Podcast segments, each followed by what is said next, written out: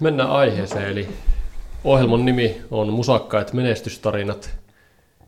podcast. Tämä on siis aikaisemmin ollut live, mutta tällä kertaa tehdään tallenteena. Ja vierailijana Olli Posti, tervetuloa Musakkaat menestystarinat podcastiin, Olli Posti. Kiitos, kiva pitkästä aikaa tulla puhumaan, että luultavasti tulen lähiaikoina käymään näissä lisääkin, mutta ensin pitää saada toi opas ja pari muutakin juttua valmiiksi, niin, niin tota, joo, pitkästä aikaa pääsee vähän juttelemaan. No niin, miten sulla on tämä päivä lähtenyt käyntiin? Kello on nyt 12.35, mitä olet tänään ehtinyt tehdä? No ei paljon muuta kuin vaan tulla tänne. Siis kymmenen maissa ollaan varmaan vasta heräilty ja sitten sit kesti ehkä tuntimatkassa. Mistä asti se tulit? Järvenpäästä. Okei. Okay. Ja sitten sanoit, että sulla on pari projektia käynnissä, eli kirja ja mitä muuta? No sitten mä ajattelin silleen, että mikä olisi kiva tapa niin ostaa e-kirja, niin että jos siinä olisi mahdollisuus, mahdollisuutena saada niin bonuksena jotain, tai mä oon itse ostanutkin semmoisia kirjoja tai e-kirjoja, missä voi niin lisähinnalla saada myös niin kuin samaa asiaa vaikka videoina tai, tai muutenkin jotenkin syvennettynä, niin sitten sellaista kokonaisuutta mä teen, että teen sitten kirjasta vähän niin kuin multimediaversiota myös. Sen nimeksi tuli sitten niin kuin sisäpiiri, eli että sitten voi tilata sisäpiirijäsenyyden, jossa syvennytään sen oppaan aiheisiin niin kuin videoina ja keskusteluina eri asiantuntijoiden kanssa ja muutenkin tavallaan mikä tahansa tuon pandemiaoppaan niin kuin aiheista, vaikka immuunijärjestelmä, niin siitähän voisi kirjoittaa vaikka kokonaisen kirjaston. Eli joka tapauksessa täytyy niin kuin valita, että mitkä semmoiset niin tavallaan aloittelijatason tai niin kuin entry-level jutut ottaa siihen kirjaan, mutta sitten kaikki se muu, niin sekin olisi kiva laittaa niin kuin jonnekin, koska osa ihmisistä kiinnostaa mennä syvemmälle. Niin se pienempi osa ihmisistä, ketä kiinnostaa syventyy enemmän, niin voi tulla testaamaan sitä sisäpiiriä ja viihtyä siinä niin kauan kuin viihtyy. Mutta nyt kun voi olla, että menee vielä viikko saada just taitettuukin se kirja hyvin ja kaikkea tämmöistä, ja sitten voi olla, että menee viikko saada se sisäpiiri niin kuin toimimaan kunnolla ja, ja, tota, ja sitten on myös nettisivun avaamista ja tämmöistä, että saa nyt nähdä. Mutta, mutta kiva kuitenkin saada täysin tehdä niin kuin omia juttuja, se on ainakin siistiä, mutta on sen välillä, niin kuin, tota, välillä tulee painetta myös.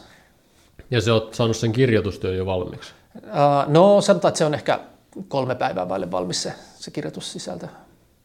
Ja kirjan nimi on Pandemiaopas. Joo. Ja no se, meinasin kysyä, että mistä se kertoo, mutta, mutta saat, saat kertoa, mistä se kertoo. No joo, eli tota, miten se nyt oikeastaan lähtikään? Siis tässä kun mä oon tehnyt monia hommia äh, viime vuosina, no, no siis okei, okay, aloitetaan alusta, eli siis mä julkaisin silloin reilu kaksi vuotta sitten sen Supermarket Survival-kirjan ja sitten sen 2019 vuoden sitten keskityin hyvin paljon niin puhumaan siitä ja vedin kaikenlaisia luentoja aiheesta ja kaikkea semmoista. Mutta sitten sanotaan nyt viimeisen reilun vuoden, kun on ollut tämä, niin kuin, tota, mä koitan välttää tiettyjä vääriä sanoja, mutta sanotaan pandemiavuosi, tai, niin, niin tota, ei ole tietysti ollut oikein luentoja, ainakaan siis yleisöluentoja, ja muutenkin mä oon sitten niin vähentänyt niitä muita hommia, jotta mä voisin vihdoin päästä tekemään kaikki näitä omia projekteja, mitä mulla on ollut pitkään mielessä. Mä oon halunnut päästä kirjoittamaan, siis mulla on ollut monta kirjaideaa mielessä jo niin kuin, ää, yli kymmenen vuotta, mitä mä en ole vielä saanut ulos. Ja Mutta sitten on huomannut vaan, että niin kauan kuin mulla on niitä muita töitä tehtävänä, niin en mä vaan saa valmiiksi niitä, niitä muita millään. Ja sitten mä oon vähentänyt niitä muita töitä niin kuin yhden kerrallaan. Niin kuin, no siis mä oon ollut auttamassa puhdistamoa ja sitten Taimi-nimistä firmaa ja myös tätä Ketokamu-firmaa, mutta nyt tässä no, varmaan pa, melkein pari kuukautta niin on ollut jo silleen ihan vaan poissa kaikista niistä elä, elänyt vaan velaksi, mutta onneksi sitten taas sen pandemian oppaan ennakkomyynti, niin siitä taas alkoi tulla sitten myös, myös tuloja. Mutta tota, mutta joo, siis kaikista niistä projekteista, mitä, tai omista vaikka oppaista ja kirjoista, mitä on halunnut tehdä, niin sitten kyllä se niin pandemia-opas on sitten jossain vaiheessa alkanut tuntua semmoiselle, että kyllä mä sen haluan tehdä ihan ekana, ihan senkin takia, että siitä kaikki puhuu eniten, ja sitten toisaalta senkin takia, että niin kuin itsekin on tullut viimeisen vuoden aikana enemmän kuin mitään muuta aihetta, niin opiskeltuu just sitä, siis sekä niitä immuunijuttuja että kaikkea mahdollista, mikä siihen liittyy. Että tietenkin utelias mieli haluaa niin selvittää, että mikä tämä juttu niin on ja selvittää kaikki mahdolliset teoriat ja niin kuin näkökulmat ja näkemykset siihen asiaan. Niin, ja sitten huomaa myös sen, että aina somessa, niin jos mä postaan vaikka, postaisin parasta mahdollista asiaa vaikka ihan vain ravitsemuksesta, niin ei se niin paljon ihmisiä kiinnosta, mutta sitten jos postaan jotain tuosta pandemiasta tai siihen liittyvästä politiikasta, vaikka tai ihan sama niin kuin jostain siihen liittyvästä, niin sen sijaan, että tulisi vaikka 200 tykkäystä tai 300 tykkäystä, niin tuleekin 1000 tykkäystä tai jotain. Et selvästi se vaan niin kuin kiinnostaa ihmisiä tosi paljon. Joitakin muutamia viestejä on saattanut tulla sit sellaisia, että, että yhy, että miksi sä et enää niin kuin puhu samalla tavalla ihan vaan niin kuin terveydestä ja ravinnosta, mutta sitten niin kuin varmaan sata kertaa tai ainakin kymmeniä kertoja enemmän on tullut niitä viestejä, että mahtavaa, että joku uskaltaa puhua niin kuin näistä asioista. Niin, ja sitten se on jotenkin aina ollut mun juttu, siis mä viihdyn siinä pioneerina ja siinä etulinjassa, että silloin kun joku ei, jokin asia ei ole vielä coolia, tai se on jopa vähän vaarallista puhua siitä, niin mä tykkään puhua just siitä, että esimerkiksi luomuruoasta puhuminen toissa vuosikymmenellä on ollut sellainen, että siitä on saattanut saada hirveästi vihaniskaa. Nykyään tuntuu ihan hassulla, että miten joku voi sanoa noin, koska nykyään S-ryhmäkin ja kaikki mainostaa isolla, että Suomen suosituin luomukauppa, kaikki haluaa olla niin luomu, luomu, luomu, mutta meipä 15 tai 14 tai 13 tai jopa 10 vuotta taaksepäin, niin niin se on ollut, jengi on oikeasti niin pelännyt puhua siitä. Tai mäkin muistan, mä olin esimerkiksi jossain junassa jonkun ehkä vanhan opiskelukaverin kanssa, ihan sattumalta törmättiin ja hän vähän kyseli, että mitä mulle kuuluu ja mä kerroin just, että miten mä No, mitä mä just teen, siis levitän, levitän sanomaan niin kuin aidosta ruoasta ja luomusta ja sitten puhuin sen koko jutun hänelle ja, ja myös tietynlaiset kaikki, mitä, tietynlaiset korruptiojututkin ja muut, mitä siihen niin kuin liittyy, että miksi sitä aidon ruoan sanomaa on tavallaan peitelty ja näin. Niin sitten se kaveri oli ihan sille, se rupesi niinku vilkuilla ympäri, että eikä kukaan kuule, koska se oli tavallaan niin vaarallista juttua, mitä siinä puhuttiin, että eihän, eihän tuollaista niinku voi puhua. Niin, no nykyään tosiaan tilanne on muuttunut ja sä voit kaikki nämä niin aidon ruoan sanoma jutut sanoa ihan ääneen ja et, eikä su, ei ole mitään riskiä niin sanoa sitä, tällaisia itsestäänselviä asioita, niin kuin, että ei lautasmalli ole terveellisin mahdollinen tai, tai että ei, ei jotkut niin kuin, lääkkeet ole parasta mahdollista terveydenhoitoa tai silleen, no, come on, niin kuin, nämä on jo ihan, ihan perussettiä, mutta sitten se, että, että sanoo, sanoo niin kuin jotain, että, että no sanotaan vaikka, että, että tämän hetken monet niin todella, vaikka isot firmat, niin vaikka tienaa paljon rahaa tällä pandemialla, niin se on heti wow, nyt, nyt menee kyllä niin kuin vaarallisille vesille vähän puhe. Niin sitten mä jotenkin itse aina, mä vaan niin kuin viihdyn parhaiten siinä niin kuin edellä kävijänä, että kun mä näen, että nyt joku tärkeä juttu on niin kuin tulossa, niin mä rupean nyt jo puhun siitä, ja sitten ehkä viiden tai kymmenen vuoden päästä sitten se on niin kuin valtavirtaa. Mutta toisaalta nykymaailmassa asiat kehittyy paljon nopeammin, niin sitten en usko, että menee ainakaan montaa vuotta, että niitä asioita, mitä mä nytkin olen vaikka somessa puhunut, niin ihan tavallinenkin ihminen niin kuin uskaltaa puhua. Et ne asiat, mistä mä kirjoitan siinä pandemian oppaassa, on just niitä, että kun mäkin olen ollut vaikka jossain tilanteessa, missä me ollaan isojen somevaikuttajien kanssa istutaan jossain kahvilassa saman pöydän ääressä ja sitten mä rupean leikkimään jollain maskilla, laitan sen vaikka silmille ja rupean juomaan siitä ja kaikki, kaikki ottaa kännykät ulos ja haluaa ottaa kuvia siitä ja rupeaa nauriskelemaan ja sitten, sitten ne on yhtä äänen siltä, ai niin, mutta eihän mä voi postaa tästä mitään, koska ne pelkää niin kuin oman henkilöbrändin tai bisneksen tai jonkun, tai vaikka sensuuria tai, tai jotain tämmöistä. Niin, niin sitten tota, mä uskon niin itsekin pystyväni vauhdittamaan omalla esimerkillä paljon sitä, että yhä useampi alkaa uskaltaa sanoa ääneen sen, mitä ne jo niin kulissien takana saattaa kuiskia silleen, että eihän tässä tai tuossa tai tuossa ole mitään järkeä, mutta en uskalla tehdä asialle mitään, en uskalla vastustaa mitään ja enkä uskalla ottaa kantaa mihinkään. Et mä oon huomannut jotenkin nyt, että kaikkein tärkeimmälle tässä niin kuin viime kuukausina ainakin, niin tärkeimmälle työlle on tuntunut vain niin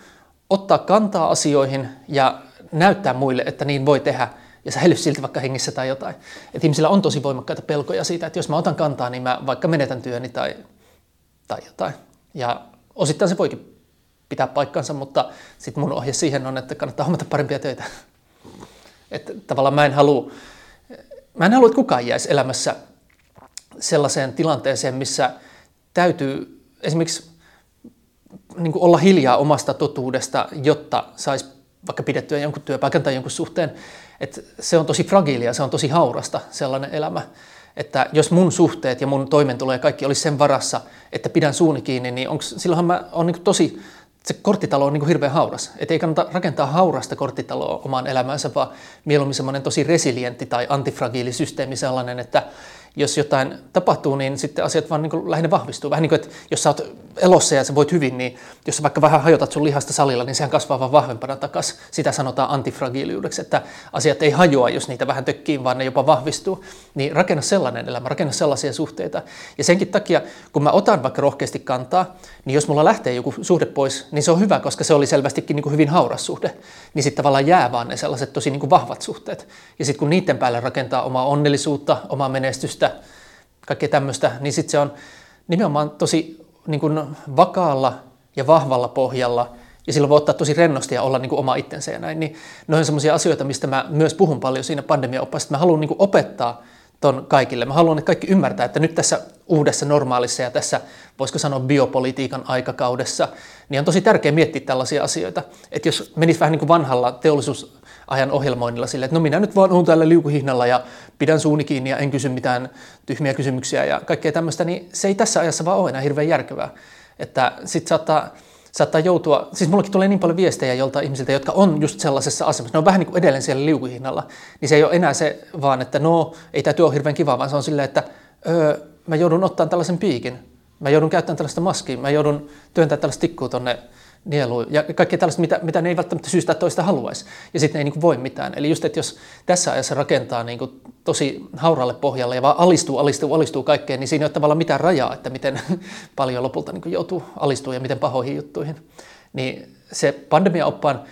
aluksi mä ajattelin, että se tärkein asia, mitä mä haluan siinä sanoa ja opettaa – on se, että mitä mä ja mun kaverit tiedetään immuunijärjestelmästä ja sen tukemisesta ja muusta, niin että ei tarvitse niin pelätä jotain kulkutauteja. Mutta sitten mitä enemmän mä sitä opasta on kirjoitellut, niin huomannut, että okei, se tieto on oikeastaan löydettävissä muutenkin jo aika helposti niin kuin hyvin monista lähteistä. Ja, ja mä, voisin, mä voin sen kaiken niin kuin jakaa, tai olennaisimmat osat siitä varmasti tuun monella tapaa niin kuin jakamaan ilmoitteeksi ja niin edelleen. Mutta jotenkin vielä tärkeämpää on, tai tuntuu vielä tärkeämmälle – jakaa semmoinen toisenlainen näke, normista poikkeava näkemys ja strategia koko elämään silleen, että ei tarvitsisi ikinä olla sellaisessa niin huonossa neuvotteluasemassa, että joutuu alistumaan, kun joku valtio tulee ja sanoo, että nyt sä tarvitset tämmöisen tyylin pedonmerkin sun ihon alle tai jotain.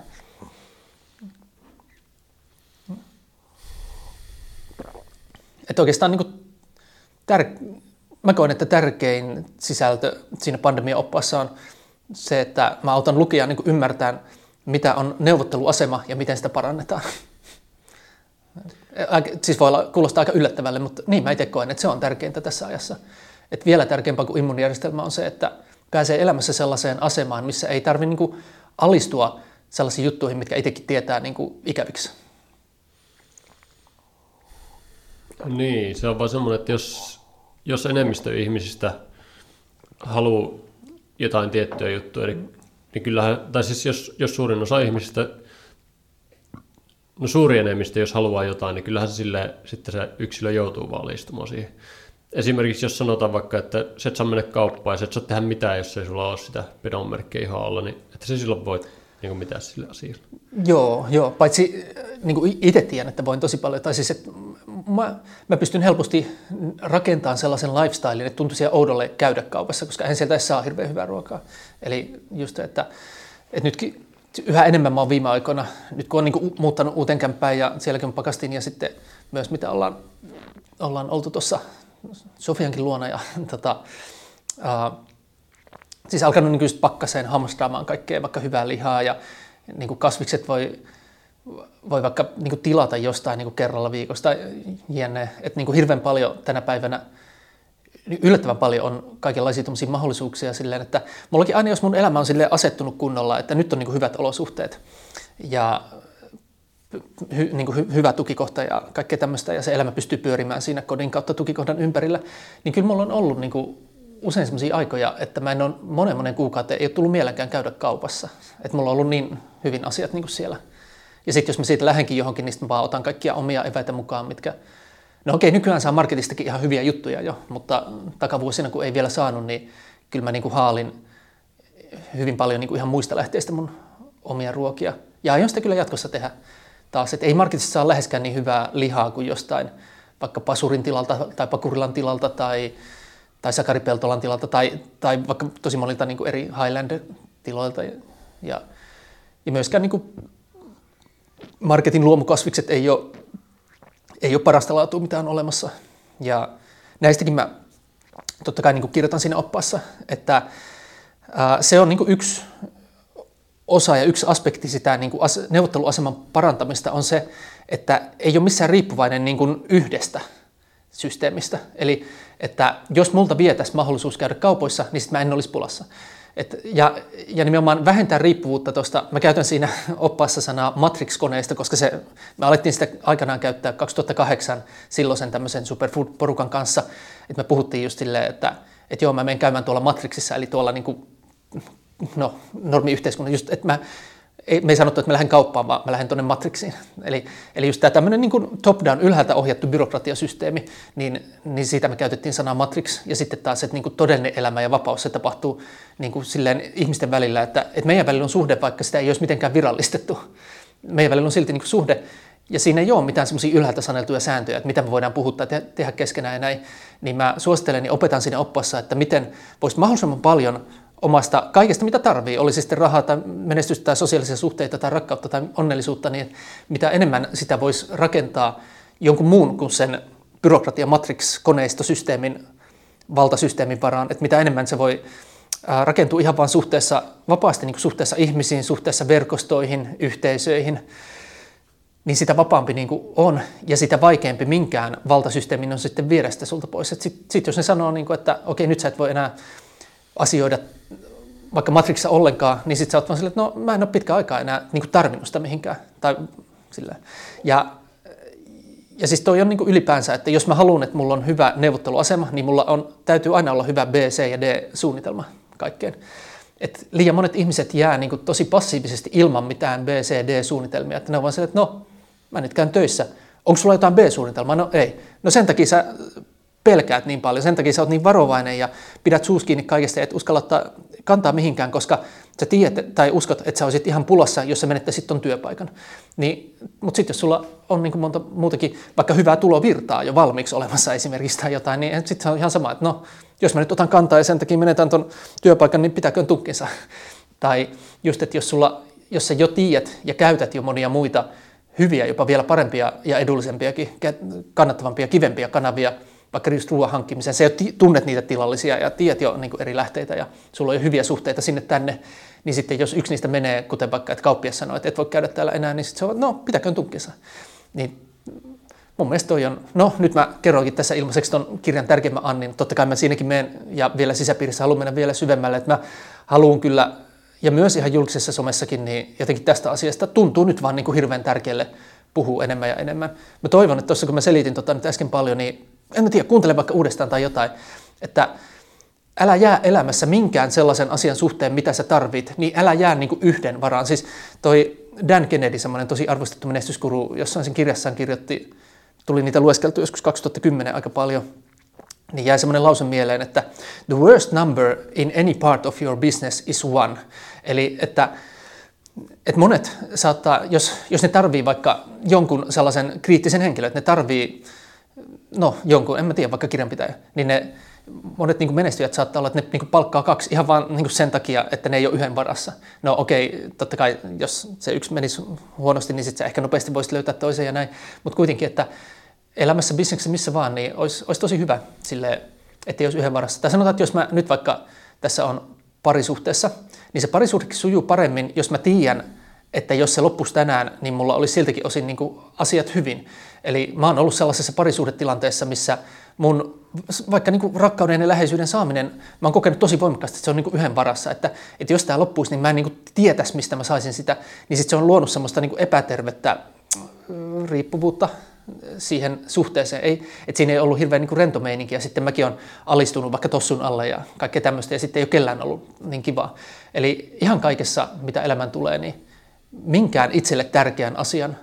niin suhteen ei kannata olla yhden varassa. En siis tarkoita sitä, että parisuhteessa pitäisi koko ajan käydä vieraissa. Tarkoitan vaan siis sitä, että kannattaa olla elämässä sellaisessa asemassa, että sä tiedät, että sä et niin kuin oikeasti ole yhden varassa, vaan että sulla olisi niin kuin hyvä meininki, vaikka mikä tahansa niin kuin asia sun elämästä niin kuin lähtisi huomenna pois. Ja se on se, ja, ja mä haluan puhua tästä myös sen takia, että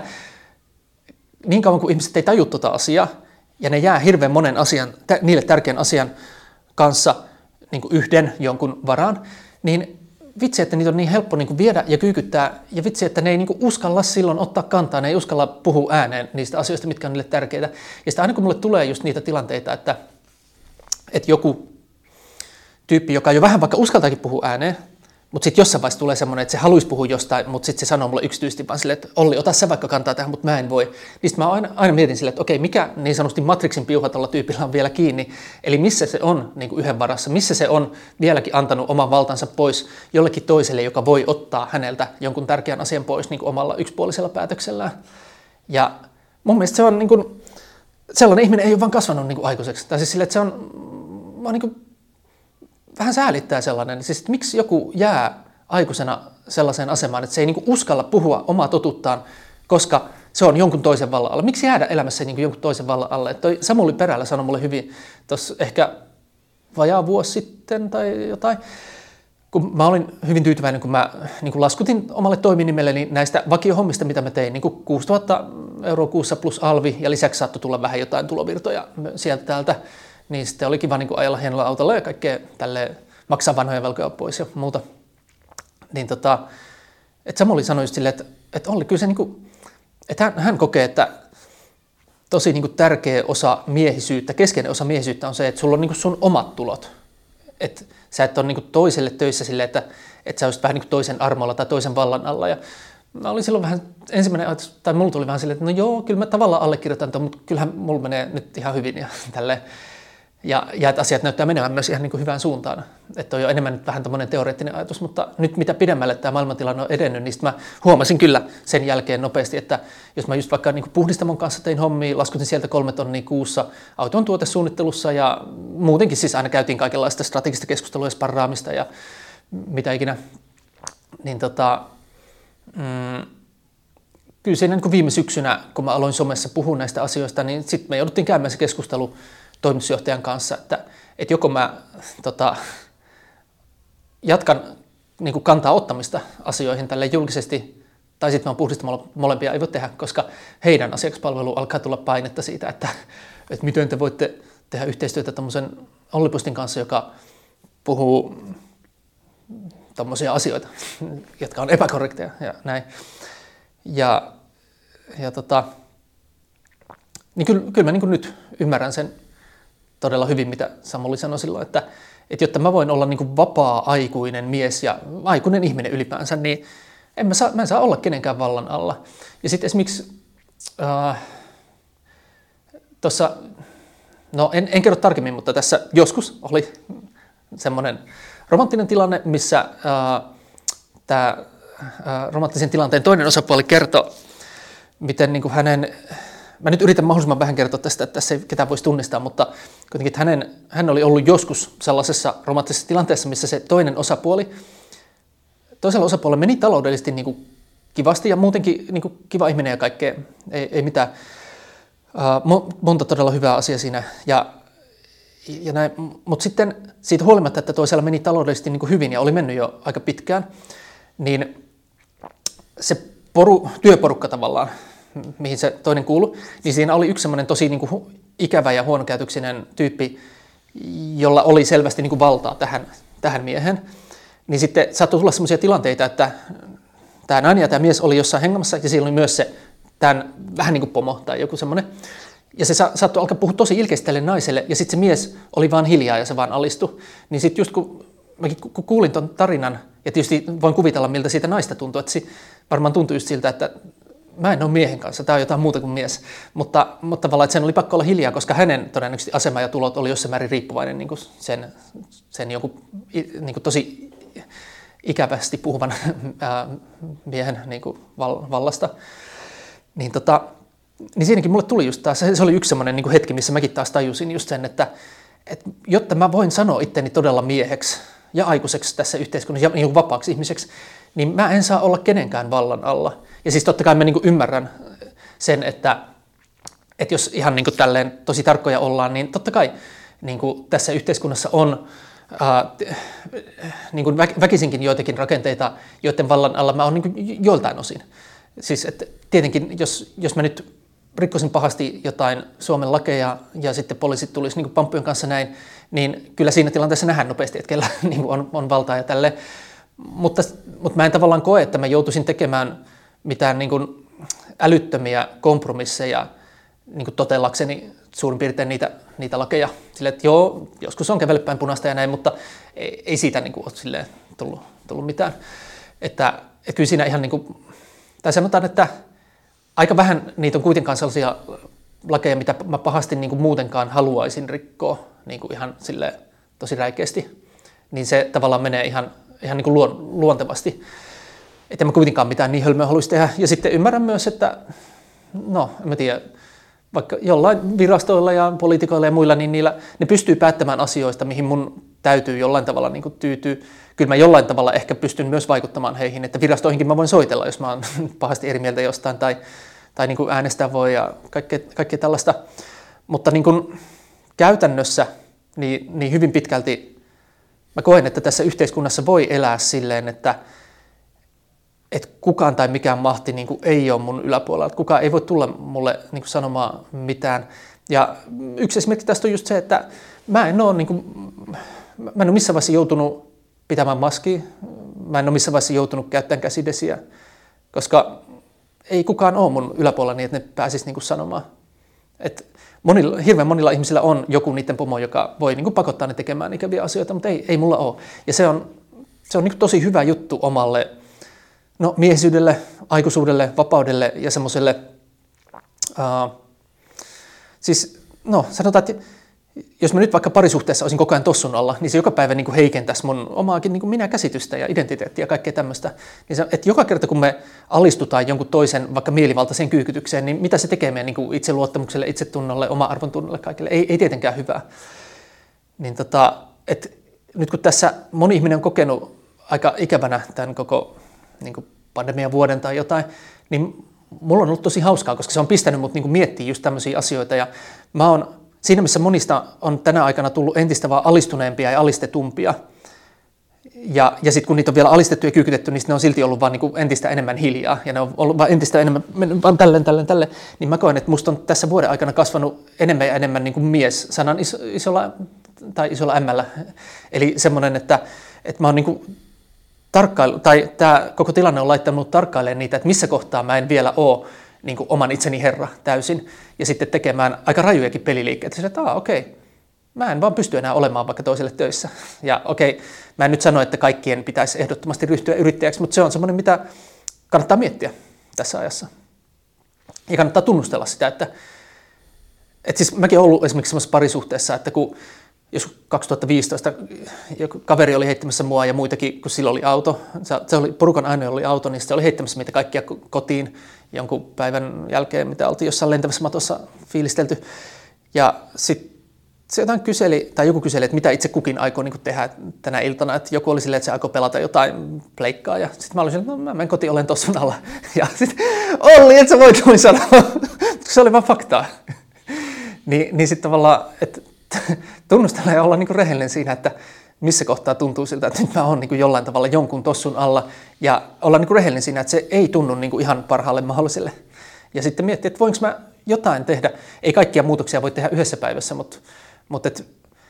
pitää huoli siitä, että esimerkiksi mulla, en mäkään ole siis kaikkia muutoksia tehnyt yhdessä päivässä, mutta viimeisen vuoden aikana niin mä oon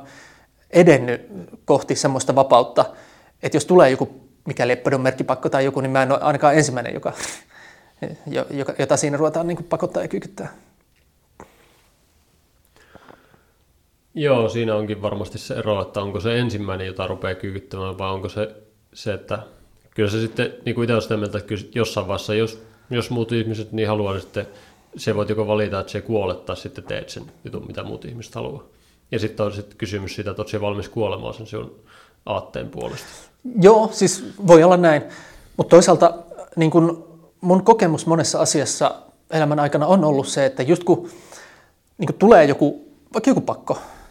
oli se sitten maskipakko tai piikkipakko tai testauspakko tai joku tämmöinen, niin silloin suuri osa ihmisistä on heti silleen, että ah, okei, okay, no niin, no minä menen, koska tämä on pakko. Sitten jos katsoo vähän tarkemmin, niin on se, että ah, ai, se ei ollutkaan pakko, ah, se olikin vain niin pakoksi naamioitu suostus, ah, okei. Okay. Mutta sittenkin siinäkin vaiheessa ne ihmiset, jotka on niin huonoissa asemissa, niin ne vähän niin joutuu myös tottelemaan. Mutta sitten nytkin kun nämä kaikki tällaiset jutut on ollut jo tosi pitkään, niin kuin kohta vaikka vuoden, niin mä en ole vielä kertaakaan joutunut alistumaan mihinkään niistä. Niin, ja mä pystyn opettamaan kelle tahansa niin kuin, ja selittämään, että mihin se perustuu, että miksi mä en ole joutunut. Niin mä uskon silleen, vähän niin kuin, että jos sanotaan, että vaikka jossain maassa on niin kuin vaikka kaikki piikitetty jota, johonkin juttuun, niin kun katsoo tarkemmin, niin se onkin vaan vaikka 94 prosenttia. Niin tavallaan, että et, et samoin mä, mä niin uskon, että jos tulisi tommonen, että kaikkien pitää ottaa vaikka sitten joku pedonmerkki tai jotain, niin se kaikki tarkoittaa oikeasti 90 tai 94 tai 99 tai jotain prosenttia, että, että kaikki ei, ei ikinä tarkoita ihan kaikkea. Tai, tai, tai samalla lailla, niin kuin, että ää, voi olla sellainen laki vaikka Suomessa tai jossain, että huumeet on kielletty, mutta silti niitä jossain niin kuin on. Eli just, että mikään tämmöinen koneisto ei pysty täysin valvontaan kontrolloimaan koskaan kaikkia. Ja okei, okay, voi olla, että tulevaisuudessa se kontrolli saattaa niin kiristyä ja näin, mutta, mutta silti, niin kuin, että 100 prossaa ei ikinä tarkoita 100 prossaa. Se, se on myös niin hyvä, hyvä sille jotenkin oivaltaa. Totta. Ja, ja sitten kun se puhuit tuosta sitä, että ei kannata alistua kenenkään valla alle, niin sitten... Eikä kannata olla sellaisessa asemassa, että joutuisi alistumaan. Niin, että ei kannata olla semmoisessa asemassa, että kannattaa olla semmoinen neuvotteluasema, että ei joudu siihen, mutta sitten... Joo, ja sitten jos halu, niin kuin, että jos, että voi alistua, jos haluaa, mutta että ei tarvitse tehdä sitä sen takia, että ei voi muutakaan. Mutta siinä sitten joka tapauksessa, jos, jos sä haluat valtaa, jos sä haluat, haluat että se, sulla on valtaa ja sä saat rahaa ja sä saat ansaintaa jostain, niin sun on pakko olla muiden palvelija, koska siitä, siitä sä saat sitä ja sun on pakko olla muiden palvelija, sun, sun on asetettava itsesi niiden alapuolelle. Eli esimerkiksi se, että vaikka jos sä haluat myydä vaikka kirjaa, niin sun pitää asettua niiden lukijoiden alapuolelle, eikä Joo. Niin? Erittäin hyvin sanottu. Toi oli siis tosi hyvin sanottu. Ja tuosta päästään niin kuin ehkä mun ihan lempariaiheeseen myös siinä kirjassa. Et itse asiassa just tuossa kaverin kanssa juteltiin joskus näistä, niin sitten mä sanoin tämmöisen lauseen. Se meni suunnilleen näin.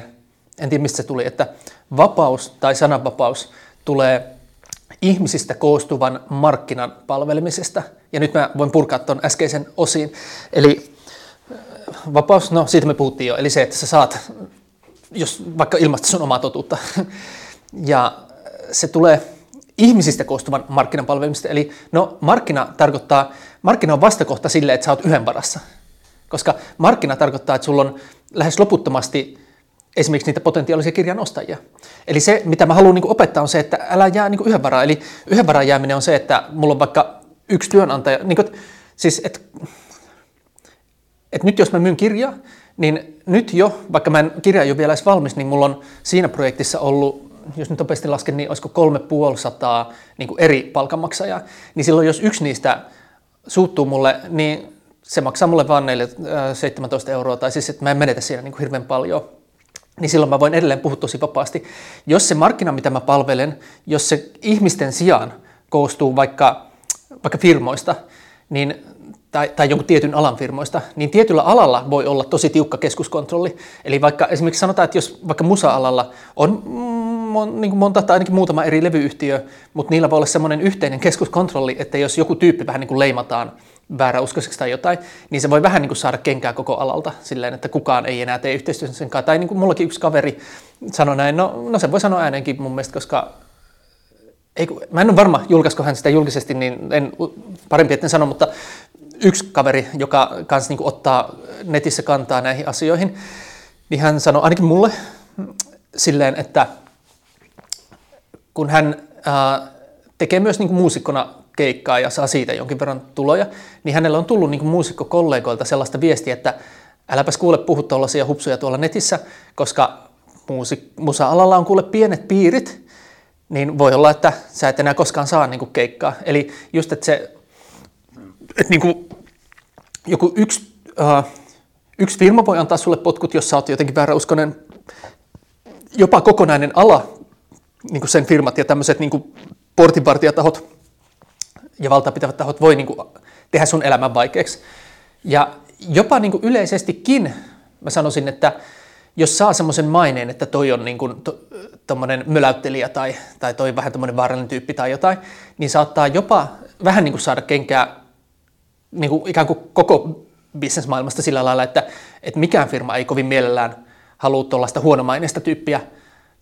palkata. Että jos, jos tuolla tyypillä on tuollainen stigma, niin sitten voi olla, että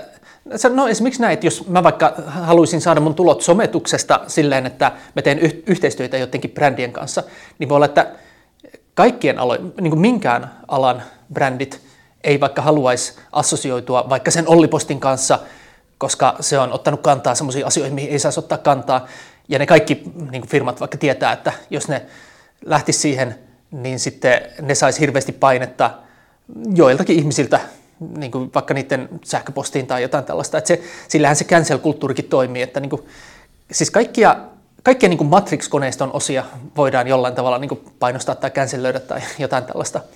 Mutta sitten kun sä palveletkin tällaisten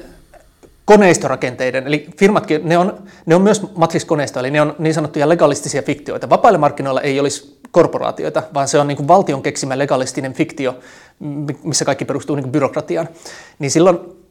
jos ei palvele sellaisia, vaan palvelee ihmisiä,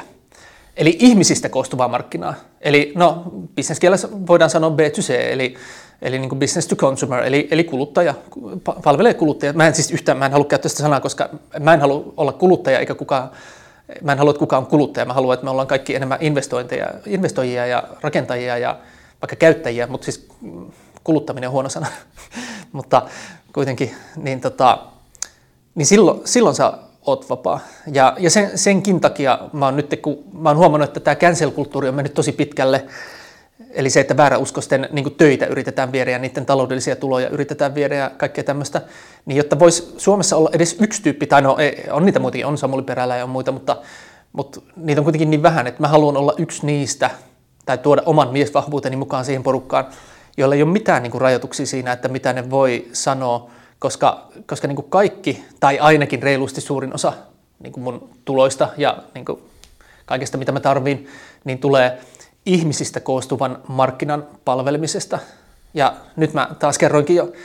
ilmaiseksi oikeastaan tärkeimmän opetuksen tuosta koko kirjasta, mutta ei haittaa. Niin, toisaaltahan ne yritysasiakkaatkin on ihmisiä. Mm, ei ole, vaan ne on legalistisia fiktioita. Eli, eli ne on niin kuin yrityksessä, joo, siis se tyyppi, joka pal- päättää sen niin kuin yrityksen vaikka jostain, sanotaan, että jos mä olisin vaikka luennoitsija, ja mä saan vaikka tonnin tai kahden tonnin tai kolmen tonnin luentopalkkioita firmoilta, niin silloin siellä on joku, joka vastaa vaikka jostain henkilökunnan hyvinvointibudjetista tai ty- tykybudjetista, en mä tiedä, jostain mistä liian, joku budjetti, ää, mist, millä saa tilata jotain konsultteja tai luennoitsijoita, niin silloin niin tärkeää ymmärtää, että silloin tämä tyyppi ei käytä omia rahoja, vaan se käyttää jonkun isomman koneiston rahoja. Eli silloin hänestä tulee niin sanottu portinvartio. Vähän samalla lailla kuin ennen, siis nykyään media on, voi olla vapaata. Mä voin niin itse vaikka mun omaan blogiin kirjoittaa mitä haluan, mutta ennen kuin oli tätä internet, sanoin 20-30 vuotta sitten, niin jos halus saada niin sanomaansa ää, levimään, niin piti päästä niiden portinvartijoiden läpi, eli jonkun vaikka Hesarin päätoimittajan läpi tai, tai jonkun toimispäällikön läpi tai jotain tämmöistä. Niin aina se, että jos joku yksi ihminen päättää niin isommista budjeteista tai vaikka isommasta mediavallasta tai jotain, ei pelkästään omastaan, niin silloin se on niin sanottu portinvartija. Eli nyt jos mä myyn suoraan ihmisille vaikka 17 eurolla tai 22 eurolla mun opasta, niin silloin se yksi ihminen päättää vaan 17 eurosta, mikä on pelkästään hänen niin kuin, omaa rahaa, ja silloin ensinnäkään, jos hän tekee huonon päätöksen, niin kukaan sieltä korporaatiosta ei voi niin kuin, erottaa häntä. Eli hän saa ihan niin kuin itse testata ihan vapaasti, että onko tämä nyt hyvä juttu vai ei. Ja, ja jos hän vaikka, vaikka niin kuin ostaa, ostaa sen mun kirjan, niin kukaan ei voi tavallaan häntä erottaa hänen omas, oman elämänsä omasta firmasta, tai, tai kukaan ei voi laittaa hänelle niin sähköpostia, että hei, miksi sä oot ostanut Ollin kirjan, että nyt me canceloidaan, mitä ihmettä. Mutta sitten aina mitä enemmän, siis, siis valta on nimenomaan just sitä, tai ainakin yksi aspekti vallassa on se, että mitä enemmän niin kuin mä päätän myös toisten rahoista tai toisten budjeteista, ja se, se tuo just semmoista niin portinvartijan valtaa. Ja, ja se, se aina niin kuin al, luo alttiutta e-, esimerkiksi korruptiolle. Mutta sitten se, että jos nyt vaikka Sofia haluaa vaikka lahjoa mua tuhannella eurolla, ää, jotta se saisi multa enemmän vaikka autokyytejä tai jotain, niin jos se tekee sen niin omilla rahoilla, niin siinä ei ole mitään ongelmaa. Se on, se on niin up, up to her. Mutta sitten tavallaan, että jos Sofia olisi niin kuin vastaamassa vaikka, vaikka valtion rahoista tai jonkun ison korporaation rahoista ja sieltä lipsauttaisi tonnin Ollille, jotta saisi henkilökohtaisesti parempia palveluksia Ollilta, niin se, sitähän sanotaan jo vähän niin korruptioksi. Ja, ja se on väistämätöntä. Se, se ei ole niinkään, että, että niin kuin kuinka, kuinka jotenkin korruptiovapaa joku maa on tai kuinka rehellisiä ihmiset on tai jotain tällaista, vaan se, on, se aina niin kuin luo ongelmia, että kun ihmiset päättää niin kuin toisten budjeteista ja toisten asioista. Ja, ja sen takia mä esimerkiksi itse niin uskon aika vahvasti silleen, ja se on yksi kirja, minkä mä haluan kirjoittaakin, että minkä takia asiat toimii paremmin, just kun me tehdään niin ihmisen kokoisia päätöksiä, että mitä enemmän me voidaan niin päättää omista asioistamme, niin sen parempi. Ja, ja että esimerkiksi niin sen takia vaikka paikallinen päätöksenteko yleensä toimii paremmin kuin se, että joku yksi paikka päättää koko valtion asioista. Saatiin, että tehtäisiin vielä vietäisiin niin ylikansalliselle tasolle, että joku EU päättäisi niin jonkun,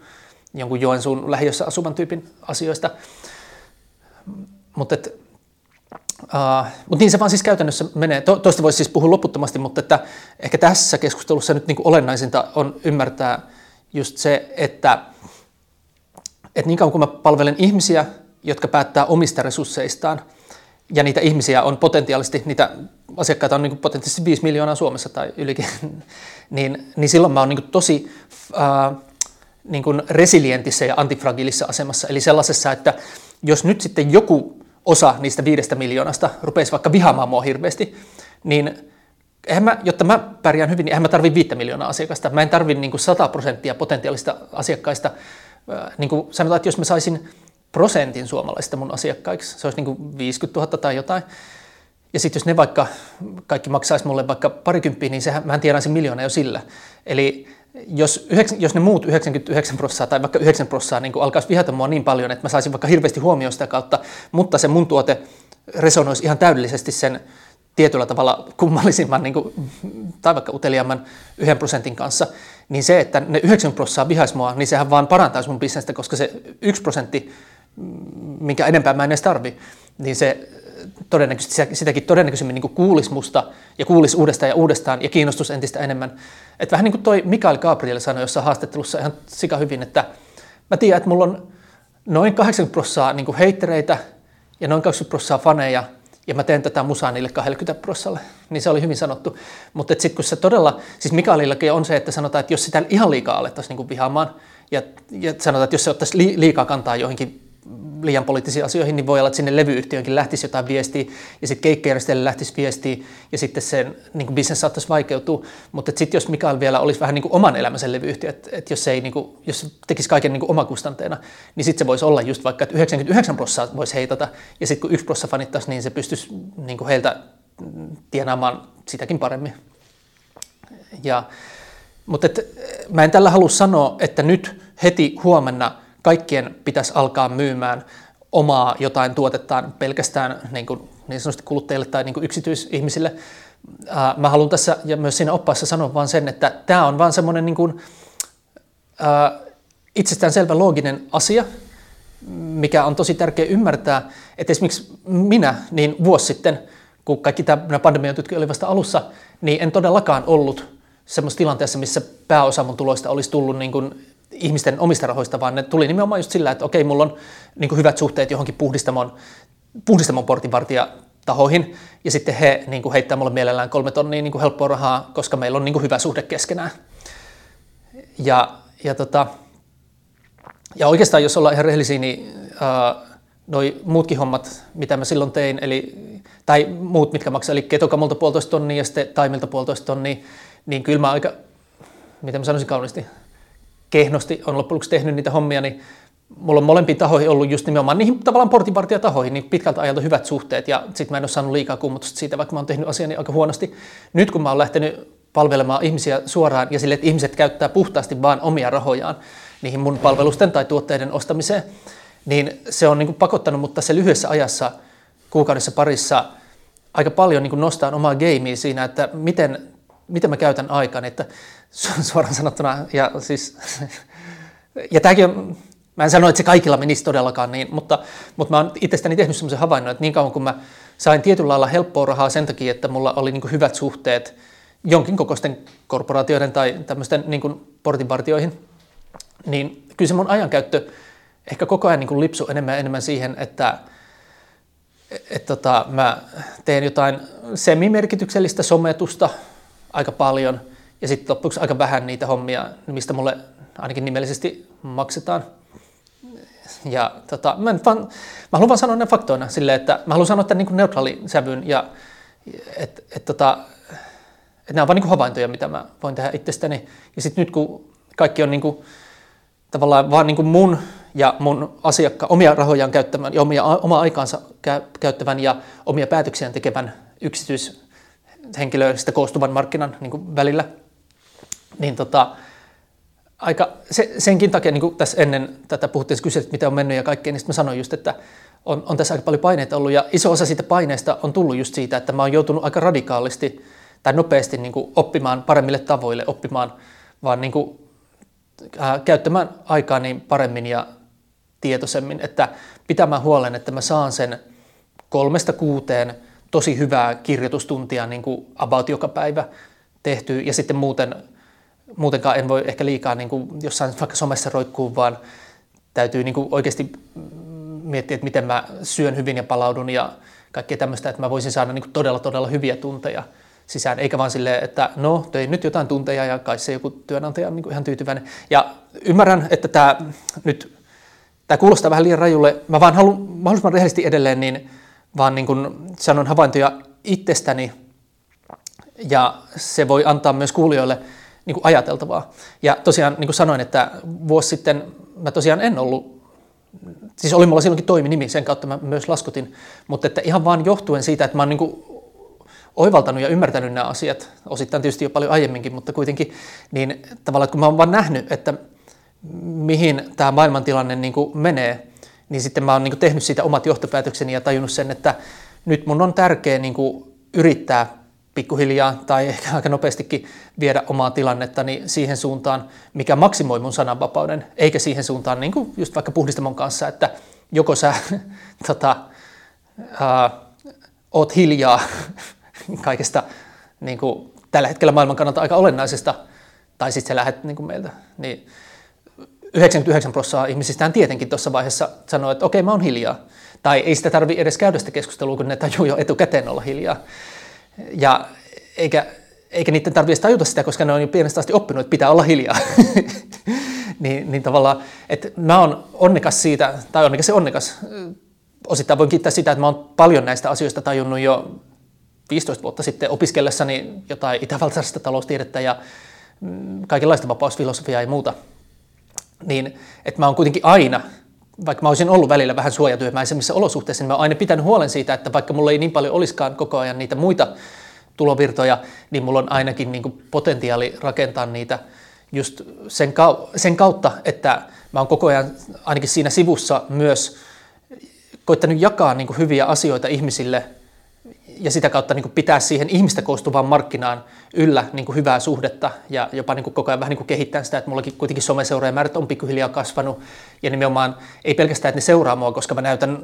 pyllyä ja vatsalihaksia jossain hienossa kuvissa, vaan silleen, että mä todella koko ajan niin kuin vaikutan heidän ajatteluun ja ymmärryksen semmoisella tavalla, mistä mä saan kiitosta, joten jos ihmiset niin kuin käyttää jo aikaa jo, jonkun mun niin kuin todellisen opetussisällön niin kuin, no, kuluttamiseen, tai seuraamiseen ja sitten kokee saavansa siitä hyötyä, niin silloinhan se on helppo hypätä siihen, että hei, jos ne ei ole käyttää niiden rahan arvosta aikaa ja kokee saavansa hyötyä, niin silloinhan ne tietenkin voi varmaan myös maksaa, siis osa heistä voi, voi sitten varmaan myös maksaa siitä. Eli jos ajattelee silleen, että joku olisi valmis vaikka, ää, en mä tiedä, vai, no jos mä nyt, niin, jos mä julkaisisin vaikka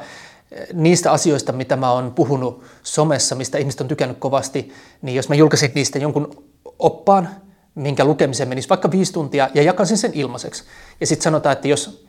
vaikka 10 000 ihmistä lukisi sen ja monet heistä olisi hyvin niin kuin tyytyväisiä, niin silloin voi laskea sille, että ihan minimipalkallakin sen viiden tunnin hinta, mikä meillä, heillä on mennyt ihan todellista aivotyötä niin kuin sen oppaan lukemiseen, niin sen arvo on 50 euroa ihan siis tosi pienelläkin palkalla, ja sitten jos puhutaan isommasta palkasta, niin se on yli satanen. Niin sitten tavallaan, että jos mä laittaisin sen saman oppaan hinnaksi vaikka kympin, niin eihän se ole sen 50 tai sataisen päälle niin kuin juuri yhtään mitään. Että jos ihminen joka tapauksessa on valmis käyttämään niin kuin mun juttujen vaikka opiskelemiseen niin kuin rahan arvosta aikaa, vaikka no pidemmän päälle niin kuin monen satasenkin ja monen tonninkin edestä, niin silloinhan, jos siihen vaikka tonniin laittaa kympin päälle, niin eihän se ole tosiaan mitään. Eli jos ihmiset näkee ja kokee ja saa niin kuin arvoa siitä, että se ei ole pelkästään sellaista niin kuin tosi pinnallista arvoa, että joo, että oli niin kuin kiva valokuva, vaan, vaan silleen, että okei, tämä niin todella muuttaa mun elämää, muuttaa mun ajattelua hyvällä tavalla. Mä opin tässä arvokkaita asioita, mistä on mulle hyötyä, niin silloin, silloin sulla on vähän niin kuin valmis infobisnes siinä. Ja sitä mäkin niin kuin nykyään terotan mun monille kavereille myös, että vaikka sulla ei vielä olisi mitään infobisnestä, mutta sä somessa jaat jotain juttuja, niin koita jakaa niin kuin todellista kontenttia. Eli ja content tarkoittaa siis, no nämä, jotka on tehnyt infobisnestä jo toisessa vuosikymmenellä, niin ne on määritellyt sen silleen, että content ei ole siis content, eli, eli sisältö, niin se ei ole sitä, että laitan hienon valokuvan, vaan content on nimenomaan sitä asiasisältöä. Niin koita laittaa sellaista hyödyllistä asiasisältöä, niin kuin vaikka sä ottaisit Instagramiin niin kuin hienon kuvan, ja sitten sulla on vaikka joku hauska tarinakin siihen, niin koita silti sisällyttää siihen joku semmoinen opetus tai oivallus tai joku, mikä auttaa toista jotenkin ajattelemaan tai elämään tai toimimaan tai vaikka syömään tai jotain niin kuin paremmin. Niin silloin sä samalla rakennat sellaista pohjaa, että jos jossain vaiheessa haluat hypätä sun töistä pois tai jotain, olla jotenkin vapaampi, niin sitten siinä, mitä sä nyt jo jaat ilmaiseksi, niin sä voit niin kuin lyödä sille myös rahaksi, koska mä voin vaikka lyödä vetoa, että vaikka sulla olisi miten hienoja suosittuja niin kuin valokuvia, niin sitten jos sä laitat ne, teet niistä vaikka jonkun semmoisen, kokoot ne johonkin e-kirjaan, tässä on näitä valokuvia, laitat kympi hinnaksi, niin voi olla, että se toimii, mutta voi olla, että ei. Eli, eli voi olla, että ne kivat valokuvat, mitä ihmiset mielellään katsoo puolen sekunnin ajan aina sun jossain fiidissä, niin voi olla, että ihmiset ei sitten ehkä kuitenkaan niin maksaisi niistä. Tai, no en tiedä, voi olla, että maksaa. Ja varsinkin jos se vaikka, äh, en mä tiedä, vaikka printtaat ja kehystät niitä ja näin, niin varmasti joku niin haluaa niistä vaikka tauluja seinälle tai jotain tällaista, mutta se se ei ole niin helppoa. Paljon helpompaa on nimenomaan se, että jos niihin valokuviin liittyy jotain, jotain tosiaan niin kuin, enemmän niin kuin konkreettista positiivista muutosta aikaan saavaa. Ja siihen tehokkain keino on tämä niin kuin ajattelu. Eli siis ihmisiä voi vaikuttaa monella tavalla. Jos mä laulan niin kuin tosi tunteella tosi hyvän biisin vaikka, vaikka karaokessa, niin voi olla, että se tekee niin kuin vaikutuksen ihmisiä, vaikuttaa niihin niin kuin emotionaalisella, inspiroivalla tasolla ja muuttaa jossain, jollain tosi syvällisellä niin kuin tasolla niitä ihmisiä. Ja sen takia ihmistä maksaa musiikista ja maksaa niin kuin keikoista, kyllä. Mutta silti monet, monetkaan muusikot, jotka tavoittaa miljoonia ihmisiä, ei, ei silti välttämättä ole niin kuin hirveän rikkaita. Mutta sitten joku infobisnestyyppi, jolla on vain niin tuhat seuraajaa, siis tuhat kertaa vähemmän seuraajia, niin saattaa tienata niin enemmän rahaa kuin se muusikko, joka tavallaan puhuu miljoonille. Koska, mutta mut sitten taas esimerkiksi Mikko Harju, joka ei ole ihan niin suosittu kuin ne kaikkien suosituimmat artistit, mutta Mikko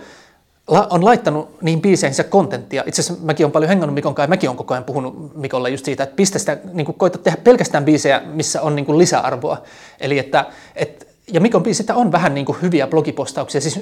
hyvällä blogipostauksella en nyt tarkoita pelkästään sitä, että se on niin kuin hyvin kirjoitettu, vaan että se content, se sisältö on sellaista, mikä saa aikaan konkreettista positiivista muutoksia, muutosta niin kuin ihmisten elämässä ja ajattelussa, toiminnassa, päätöksissä. Niin niin sen takia tavallaan ne, ne kestää niin kuin aikaa. Et Mikon, Mikon ei ole tarvinnut niin kuin hirveästi grindata, sen ei ole tarvinnut edes tehdä niin paljon niitä biisejä, sen ei ole tarvinnut tehdä niin paljon keikkaa. Ja nyt kun muukin musa-ala on, on sitten ihan silleen, että apua, mitä me tehdään, niin sitten Mikolla on koko ajan mennyt taloudellisesti hyvin, koska tosiaan uh, about kaikissa niissä biiseissä on, on niin kuin sellaista lisäarvoa, että kun että jos mä kuuntelen vaikka nyt ripiitillä kymmenen kertaa putkeen jotain Mikon tsemppibiisiä, jotain Anna mennä lennä tai Taivas ei ole rajana, niin se ei ole pelkästään, että mä saan hyvän fiiliksen, vaan mä saan niin hyviä ajatuksia ja oivalluksia siitä ja niin vahvistavia viestejä mun alitäynnällä ja kaikkea tällaista, koska niin monet biisit on kuitenkin silleen, että se korkein lisäarvo, mitä niistä saa, on se semmoinen niin hetkellinen ehkä viihdearvo tai, tai jotain, että saa ehkä jotain niin kuin tavallaan niin kuin sano, sanotuksia jollekin tunteelle, mikä mulla on. Että jos mulla on vaikka vaikka ikävä tai, tai jotain, niin sitten mä voin kuunnella jotain biisiä, missä lauletaan niin kuin ikävästä, mm, mutta niin se ei ehkä sen, se, se ei välttämättä niin, niin paljon vahvista mua ihmisenä, mutta sitten just, että, että hirveän monet esimerkiksi semmoiset tosi menestyvät ihmiset, siis kaiken maailman sarasvuot ja tällaiset, niin ne haluaa kutsua Mikkoa jonnekin yksityiskeikalle tai soittaa niiden häihin tai jotain tällaista, koska ne on todella niin kuin positiivisella ja vahvistavalla ja vapauttavalla tavalla niin kuin mer- merkannut, niin kuin tukenut ihmisiä niin kuin heidän omassa kasvussa. Niin toi on ihan semmoinen niin ihan reippaasti number one vinkki mulle niin kuin ihan kaikille, että kun kaikkihan, kaikilla on nykyään oma media, kaikki somettaa, jokainen on jossain somessa, niin mä muistan, kun mä olin opiskellut näitä tämmöisiä infobusiness ja content marketing ja kaikkia tämmöisiä juttuja jo, no viimeistä alkaen 2007 niin kuin aika, aika paljon, niin mä haaveilin, että joku päivä mä voisin tehdä tuollaista. Niin sitten kun alkoi tulla sosiaalinen media ja mitä mä nyt sanoisin, 2009 alkoi jo jengillä olla sille, tai no 2008kin alkoi olla sille jonkin verran jotain Facebook-tilejä ihmisillä, niin aluksi ihmiset ne vaan niin pelleili siinä. Eli ne, ne postaukset oli sellaisia, että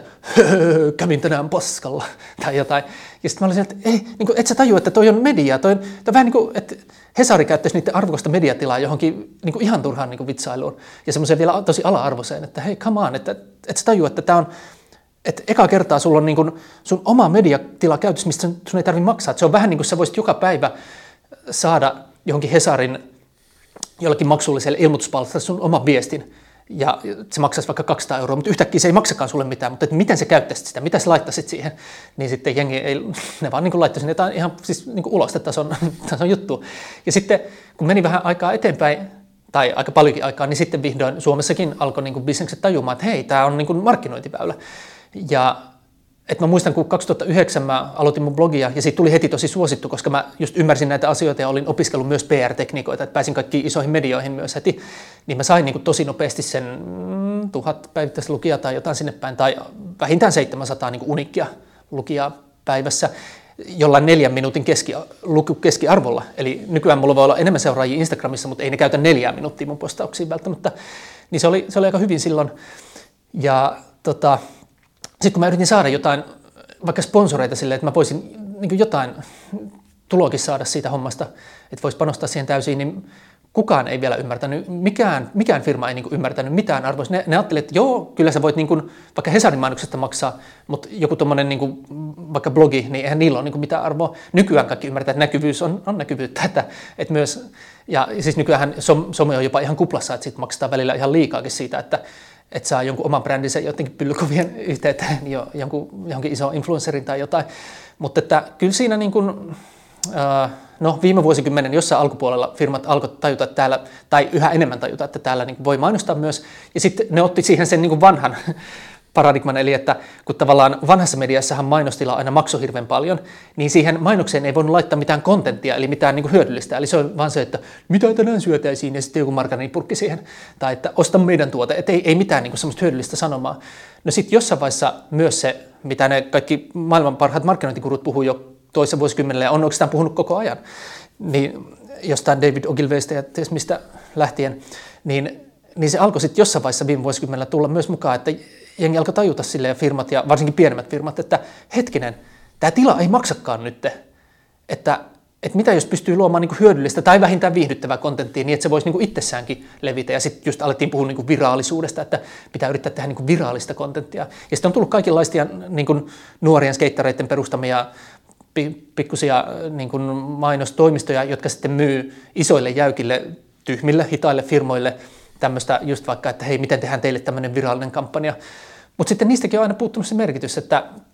niin kuin toi Gary Vaynerchuk sanoo tosi hyvin, että jokaisen brändin kannattaisi, niin kuin jos olisi vaikka kenkäbrändi, niin jos kannattaa ennen kaikkea olla niin kuin mediafirma ja toisekseen vasta kenkäfirma.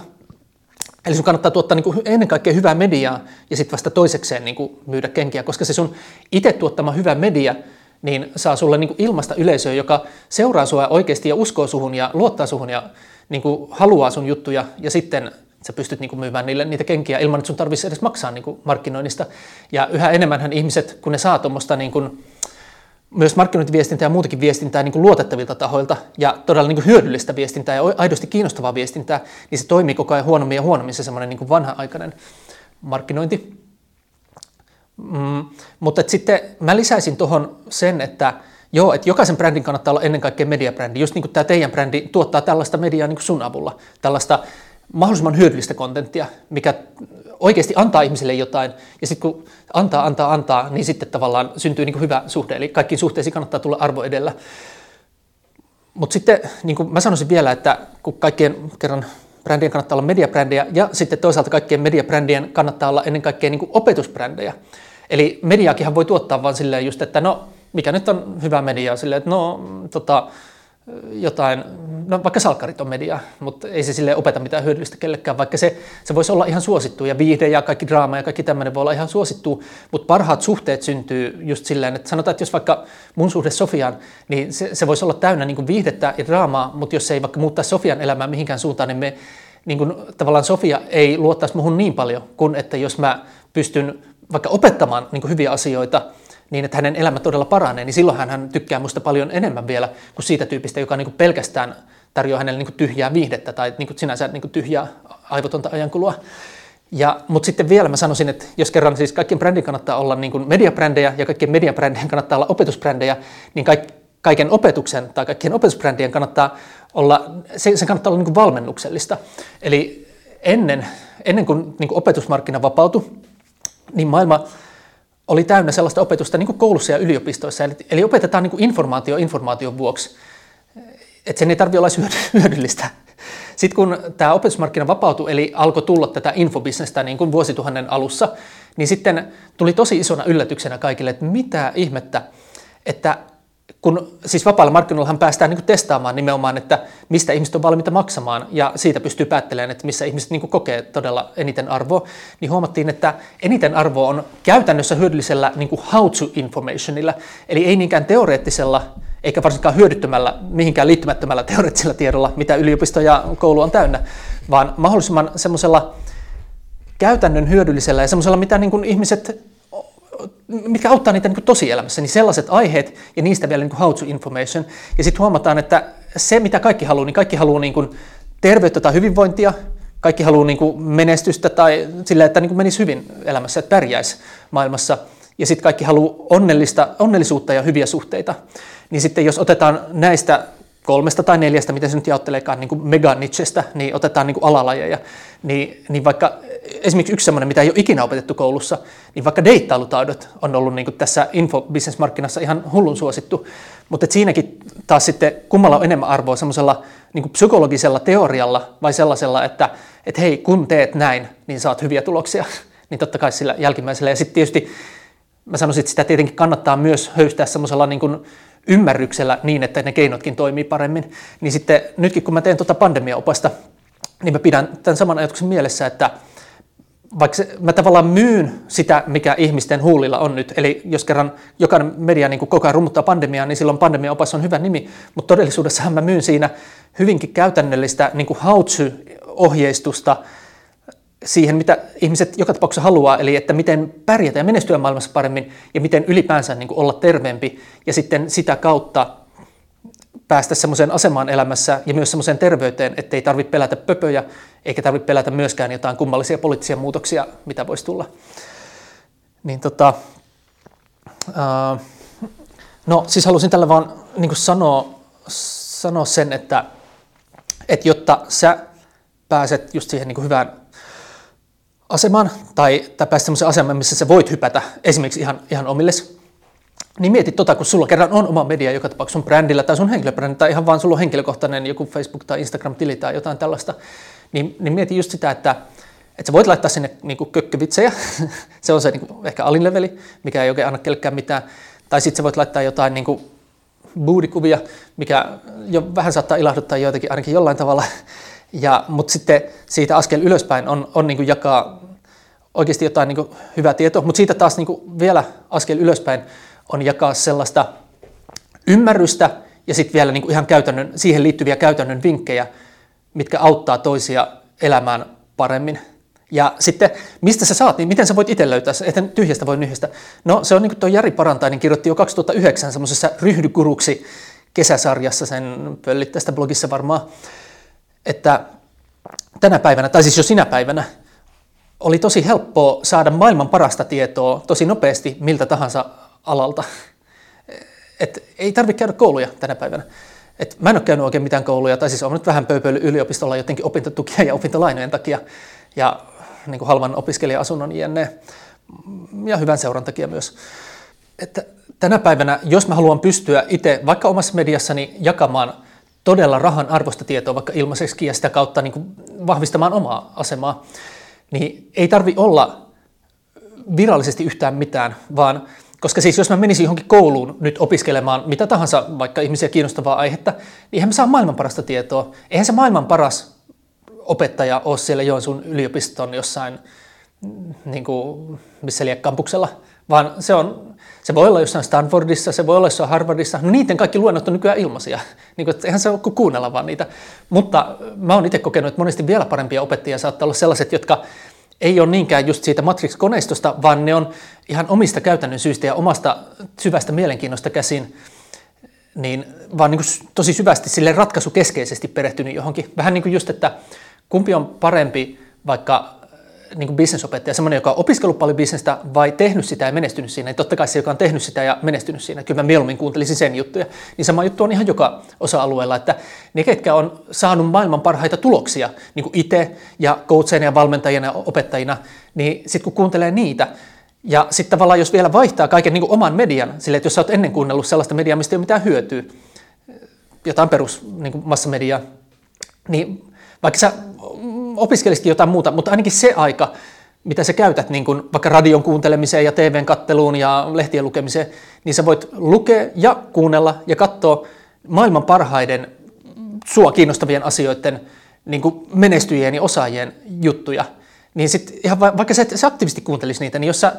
siis kuitenkin me kaikki tuntikausia päivässä meillä menee niin ihan turhiin medioihin, niin jos se monta tuntia päivässä meneekin siihen, että sä niin kuin aivopeset itseäsi niin kuin maailman parhaiden ja inspiroivimpien tyyppien ajatuksilla,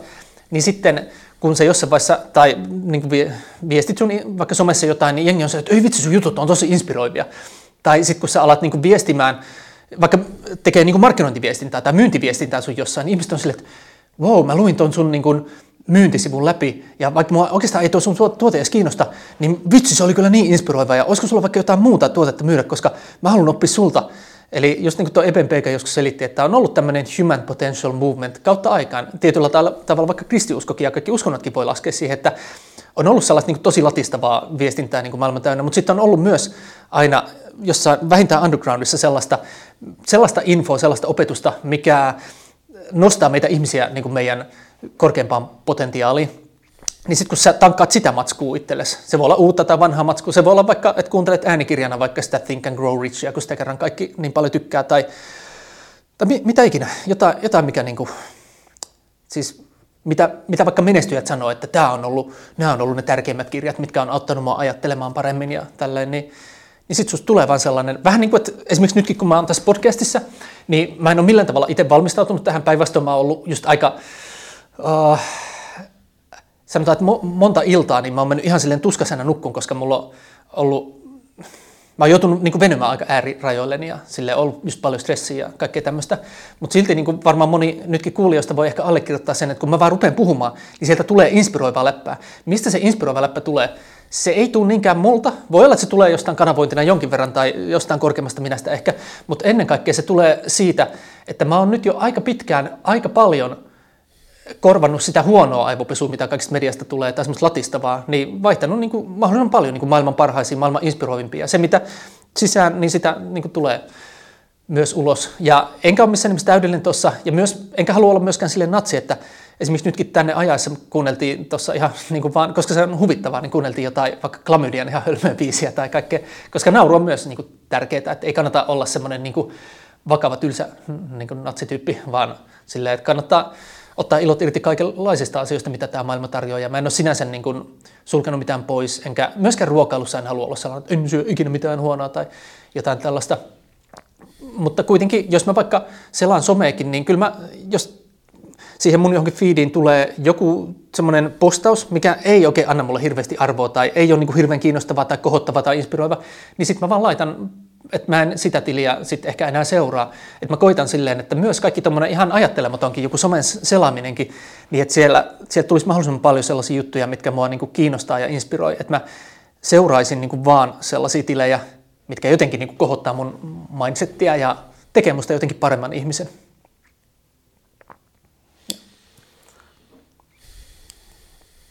Eli tosi yksinkertainen ja niin kuin helppo neuvo. Sitten jos tota ei tee, niin sitten on vaikea niin tyhjästä nyhjästä.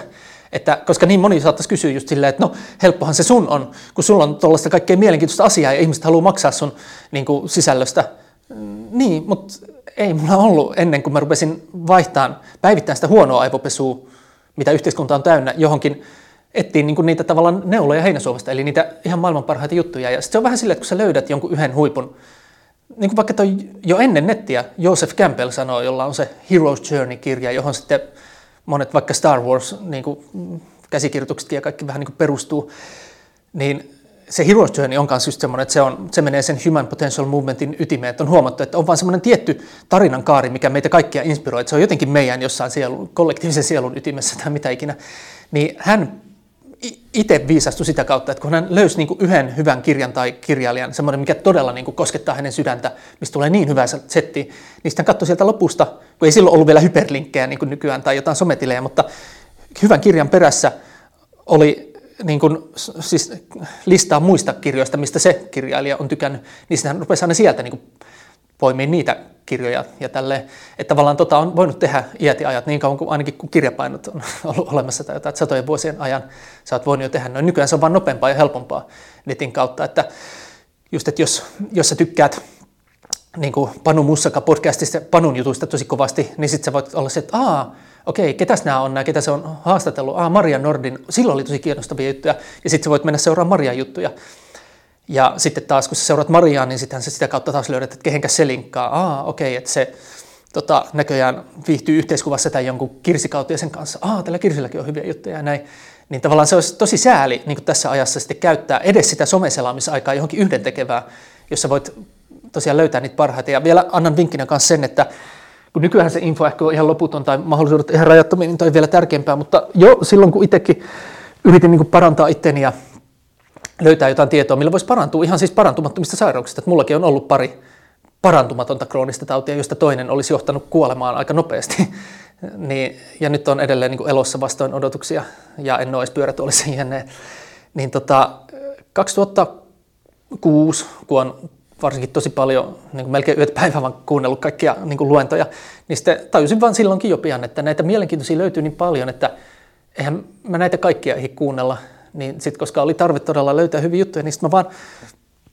annoin itteni käyttää niihin kaikkein kiinnostavimpiin niin kuin aikani ja vähän niin kuin monitoroin sitä, että jos mä kuuntelen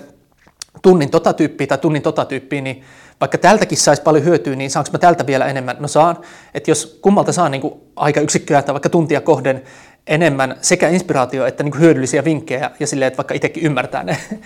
niin sitten vaan jättää kylmästi sen toisen pois, koska jos sä löydät yhdenkin hyvän opettajan tänä päivänä, niin jo pelkästään sillä on niin paljon kirjoja, äänikirjoja,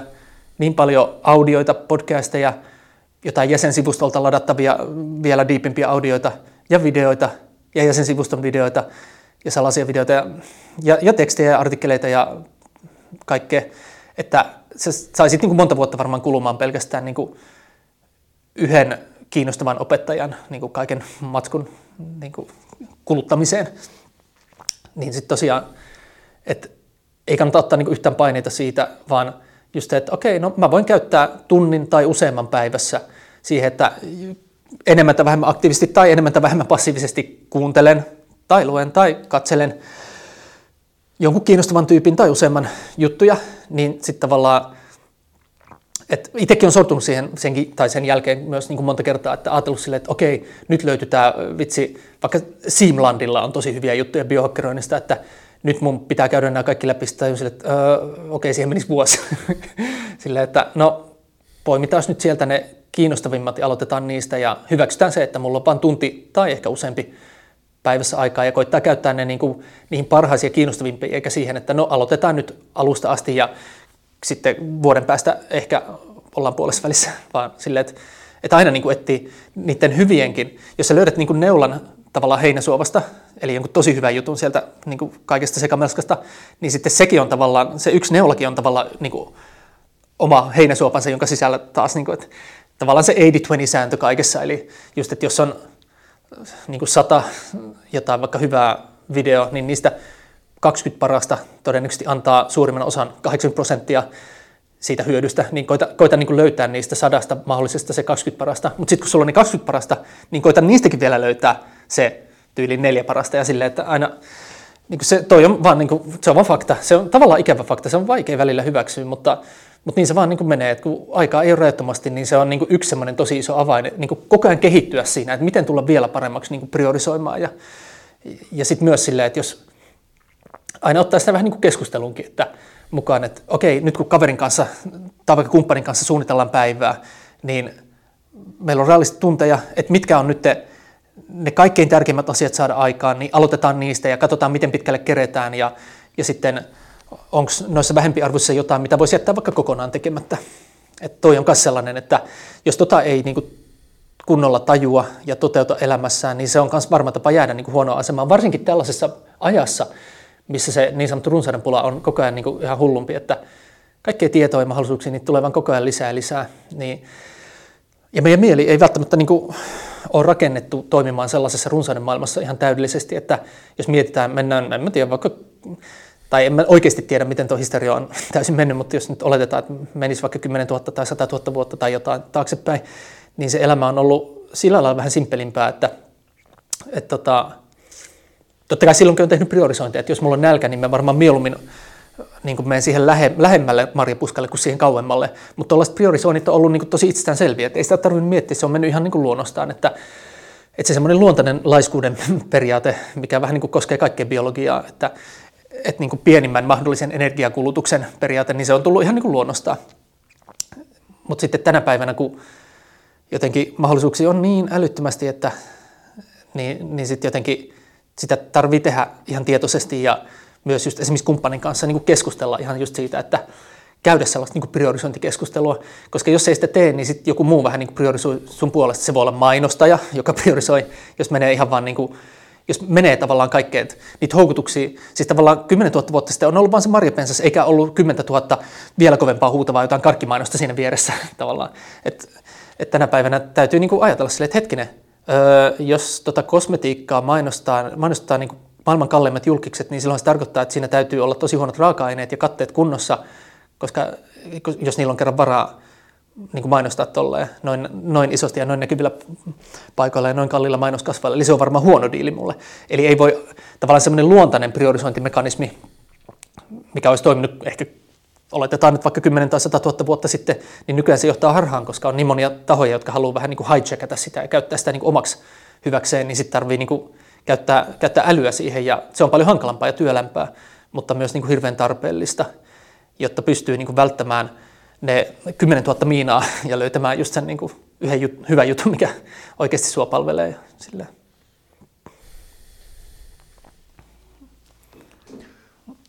Sulla on hyvin energiaa. Joo, mä oon vähän kahvia. Ja, tai siis, mulla ei pitäisi olla nyt paljon energiaa, mutta tota, mä oon, äh, olisiko mulla tässä näyttänyt, mä oon vähän vetänyt näitä, eli Raakasuklaa on semmoinen, että mun ei pitäisi syödä sitä kovin paljon, mutta se on, se on aika stimulantti. Näissä, näissä on niin raakasuklaata, niin mä vedin muutaman tämmöisen ketokamun raakasuklaapäällysteisen makadamia pähkinän ennen tätä lähetystä. Ja nekin oli ihan kivoja, ne, mitä sulla oli semmoisia inkiväärisotteja, nekin tietyllä tavalla piristää sille aika luontaisesti. Ja sitten mulla oli joku tämmöinen juoma mukana, mihin mä sitten laitoin MSM-jauhetta tai MSM plus C-jauhetta tuossa niin aamulla. Ja sitten myös tota B3-vitamiini, mikä on semmoinen aika luontainen energiaantaja, siis joku ehkä 100 tai 200 milligrammaa, jopa niin paljon, että tuli vähän semmoista niasin flussia, eli mulla silloin kun vielä tulin tänne, niin taisi olla naama vähän punaisena siitä. Ja MSM on semmoinen, mikä parantaa niin kuin hapen ja ravinteiden kulkua kehossa ja tekee jotenkin soluseinämästä jotenkin paremmin läpäisemään, en tiedä mitä ikinä.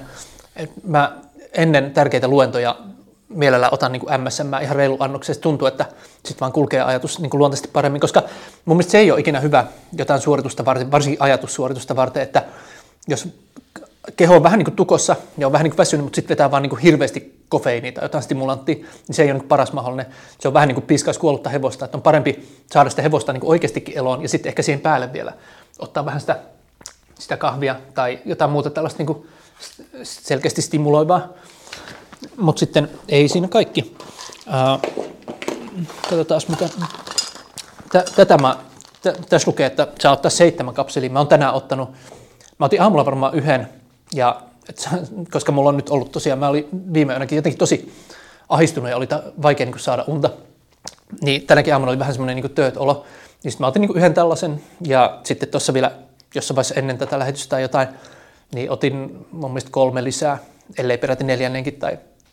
tai jotain. Ehkä neljä tai viisi, korkeintaan kuusi on ottanut tänään näitä, eli ku, kuolia. Se on, se on niin yksi mun ihan tota, absoluut lemppareita, semmoisia, niin kuin, puhutaan no, nootropics, nootropiineista, eli semmoisista,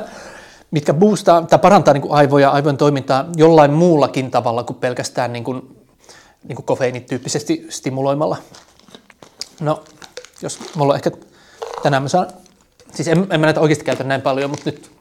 halusin saada itteni niin elävien kirjoihin tätä, tätä varten, niin se on aika eri efekti, minkä tästä saa kuin jostain pelkästä kahvista, että kahvi tavallaan, no, no boostaa niin kuin, vähän niin kuin yhdellä, yhdellä tavalla, mutta sitten tämä, tässä on esimerkiksi mukana vaikkapa koliinilähteet, mikä tarkoittaa siis sitä, että kun tarvii rakentaa, niin kuin asetyylikoliini on myös yksi semmoinen välittäjäaine, mikä auttaa. Esimerkiksi muistia toimimaan paremmin, mutta sitten jos sulla ei ole sen rakennusaineita, eli erilaisia koliinin lähteitä käytössä, niin sitten, mutta sitten sä käytät vaikka jotain yrttiä, mikä niin kuin boostaa koliinin rakennusta, tai ylipäänsä sulla on paljon niin kuin aivotyötä tehtävänä, niin sitten aivot joutuu niin kuin syömään kirjaimisesti omia niin kuin hermosoluja, jotta ne saa siitä sitä koliinia sen asetylikoliinin rakennukseen ja tälle, niin sitten esimerkiksi tämä tuote on suunniteltu tosi sillä lailla fiksusti, että,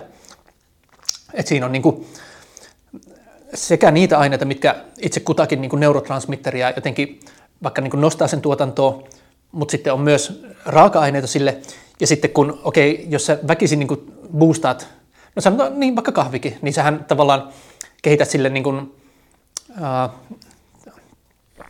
niin toleranssia, ja mille tahansa, mitä tahansa niin boostaat, niin se, se kehittyy toleranssia. Yksi mekanismi on esimerkiksi se, että sitten jos boostaat jotain neurotransmitteria paljon, niin sitten jotta aivot, kun kehohan aina tavoittelee sitä homeostaasia, niin aivot reagoi silleen esimerkiksi, että ne, ää, ne reseptorit, mihin se vaikuttaa siellä, niin niistä tulee niin kuin epäherkempiä, epä, niiden sensitiivisyys heikkenee niin, että se sama määrä sitä neurotransmitteria, mitä sä oot väkisin boostannut niin kuin liian korkealle, niin se ei enää toimi yhtä tehokkaasti. Ja sitten pidemmän päälle käy myös se, että niiden, keho vähentää niiden reseptorien määrääkin. Vähän samalla kuin just, että jos sun verensokeri on aina liian korkealla, niin sitten tulee se siis niin kuin insuliiniresistenssi, eli se ei enää toimikaan niin hyvin se insuliini, se aina vaan tarvitsee lisää lisää. No, tässä on sitten myös niin kuin aineita, mitkä pitää ne, niin kuin, tota, pitää ne reseptorit herkkänä ja vaikka estää niitä määrä vähennys, niin kaikkeen tämmöistä niin aika, aika kiero, kierrokikkailu sille, että tässä lukeekin, että älä käytä joka päivä. Et, et mennään jo niin aika, aika hardcore kikkailuihin sitten siinä, siinä kohtaa. Ja sitten on esimerkiksi just vaikka kinkkopilopaa, mikä taas niin parantaa verenkiertoa aivoihin ja kaikenlaista. Niin sitten tämä on niin kuin, vähän niin kuin just, että jos, en mä tiedä, jos kahvi olisi joku Lada, niin tämä on niin kuin Ferrari silleen, että ja olen itsekin itse asiassa suunnitellut, tai vähintään ollut mukana suunnittelemassa just sille taimifirmalle vähän niin kuin totakin silmällä, ja muitakin tuommoisia nootropiineja silmällä pitää sitten taas tämmöistä focus missä kun toisaalta toi on vähän semmoinen, että voi vähän niin kuin naurattaa, kun mä tällainen tuotesuunnittelijan näkökulmasta katson tätä, niin mä en kuitenkaan tekisi ihan tällaista, koska tämä on, tämä on just niin kuin aika raju sille myös, että niin kuin don't play with this tavallaan. Äläkä, tosiaan älä käytä liikaa ja sille, että tässä on sitten halunnut ottaa tosta, tostakin niin kuin ennen kaikkea niin kuin sellaisia juttuja, mitkä on niin kuin yleis, niin kuin hellävaraisia ja yleisterveellisiä, niin kuin vaikka just, että laitetaan paljon Lions Mane sientä, mikä on niin turvallinen ja terveellinen, että sitä voi käyttää ihan ruokasienenä niin kuin vielä paljon isompiakin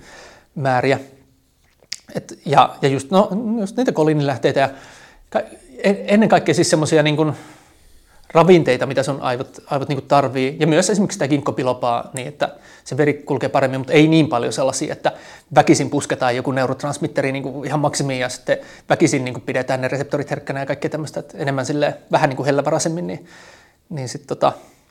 no tätäkin on moni kehunut ja itsekin on tykännyt, mutta nyt, nyt kun on ollut, tai on, on silti huomannut, että nyt ihan viime aikoina, kun on sitten tarvinnut saada itsestäni jotenkin ihan parasta teho irti just. Kun tämmöinen kirjan kirjoituskin, niin se ei ole niin blogipostauksen tai instapostauksen kirjoittaminen, vaan se vaatii niin enemmän kapasiteettia, että siinä pitää sama, samaan aikaan niin pystyä miettiä niitä sen lauseen sanaleikkejä ja miten se suhtautuu siihen koko kappaleeseen ja siihen koko lukuun. Ja sitten samalla pitää tavallaan mielessä myös se koko kirjan rakenne ja saada se kaikki toimii sille harmoniassa ja elegantisti. Niin mä vaan huomaan, että jos mä söisin silleen suht hyvin, suht normaalisti ja sitten vähän en, en niin kuin liikkuisi, en, en ottaisi välillä harhahyppyjä ja jumattaisin liikaa koneen ääreen. Ja sitten vähän välillä kun väsyttää, niin vähän somettaisin ja sitten en käyttäisi mitään tämmöisiä pikku huijauskeinoja. Niin en mä, vaan, mä en pysty siihen, se on liian kova haaste ja sitten se ei vaan etene, niin nyt on ollut pakko tuossa tuon prosessin aikana niin kuin ottaa käyttöön lisäkeinoja, että mites mä oon ennen pystynyt tähän, okei, no otetaan välillä haarahyppyjä, otetaan vähän, vähän jotain hyppyjä, vähän, vähän jotain niin kuin pientä semmoista liikettä, ja välillä vaikka jotain ihan totaali rentoutumistakin. Ja sitten just tosi hyvää nesteytystä ja sitten tämmöisellä Angel Juicer-nimisellä huippumehustimella mahdollisimman hyviä kasviksia välillä niin kuin kerran päivässä suunnilleen niin kuin mehustaa. Ja sitten huomannut, että sekin auttaa, kun vaan nyt on niin kuin syönyt ihan superhyvin, että, että, niin kuin, että ei mitään peruskanaa, vaan jotain ihan parasta lihaa tai, tai luomukanaa tai jotain, niin kuin luomu tai jopa luomua parempaa. Ja esimerkiksi no mustikan ei tarvitse olla luomua, se on muutenkin, ei, niin kuin kaikissa ei tarvitse olla sitä sertifikaattia, mutta että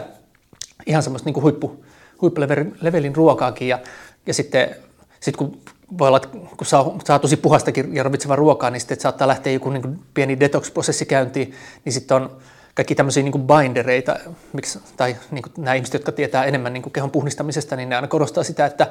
se tavallaan viimeinen, tai no toiseksi viimeinen osa puhdistuksesta on se, että ne myrkyt, mitä lähtee liikkeelle, pitää saa niin sidottua johonkin, niin mä välillä on ottanut vaikka illalla sitten vielä ennen nukkumaan menoa jonkun aktiivihiilen, että keho saa paremmin levätä ja maksaa ja munuaisten kuorma niin kuin vähenee. Ja,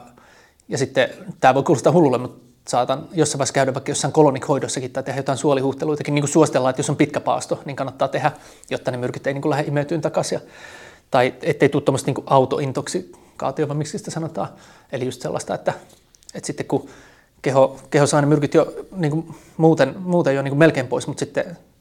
sitten ne lähteekin imeytyyn takaisin silleen, niin sekä, siitäkin voi tulla tosi huono olo. Mutta kaikkea tällaista on nyt joutunut todella niin hifistelemään. Mutta se on yksi hyvä puoli siitä, että kun vähän niin kuin sanoin, että on hyvä, että on sellaisia asiakkaita tai palkanmaksajia, jotka on täysin vastuussa siitä rahasta, mitä he itse niin kuin mun hyväksi käyttää, niin sitten myös samalla lailla tässä, kun mä teen niin kuin itse itselleni töitä, niin samalla lailla Siis ne asiakkaat, ne on tavallaan ihmisen kokoisia, mutta myös minä, joka tarjoaa niitä palveluita, on vaan niin kuin ihmisen kokoinen yksikkö, niin sitten se niin kuin lisää sitä no, tavallaan vastuullisuutta. Eli just, että jos mä mokaan, niin mä ja vain mä kärsin, kärsin niin kuin täysmääräisenä ne seuraukset siitä, jos mä jotenkin vedän huonosti tai käytän aikaani huonosti tai en ole ihan parhaassa terässäni. Ja sitten taas myös ne onnistumisen hedelmät mä saan niin kuin täysmääräisenä nauttia, niin se vaan niin kuin luo tosi voimakkaat kannustimet olla ihan parhaimmillaan. Ja sitten mä tiedän, että kaikki ne ohjeet, mitä mä sinne opassakin jaan, niin mitä enemmän ihminen päätyy elämässään sitten, tai etenee kohti sellaista vastaavaa asemaa, niin sitä enemmän myös häntä sitten alkaa kiinnostaa ja hyödyttää kaikki ne jutut, mitä mä op, siinä niin kuin opetan. Eli aluksi voi olla silleen, että jos joku nyt lukee sitä opasta ja mä saatan, vaikka mä siinä sisäpiiristä tietysti puhun ne kaikkein hardcoreimmat jutut, niin myös siinä opassa mä kerron ihan rehellisesti niin kuin jotain omia, vaikka tämmöisiä protokollia saatan käydä jonkin verran läpi, niin sitten kun joku saattaa lukea silleen, että nyt mennään tosi hardcore, että kyllä mulle riittää ihan vaan se, että mä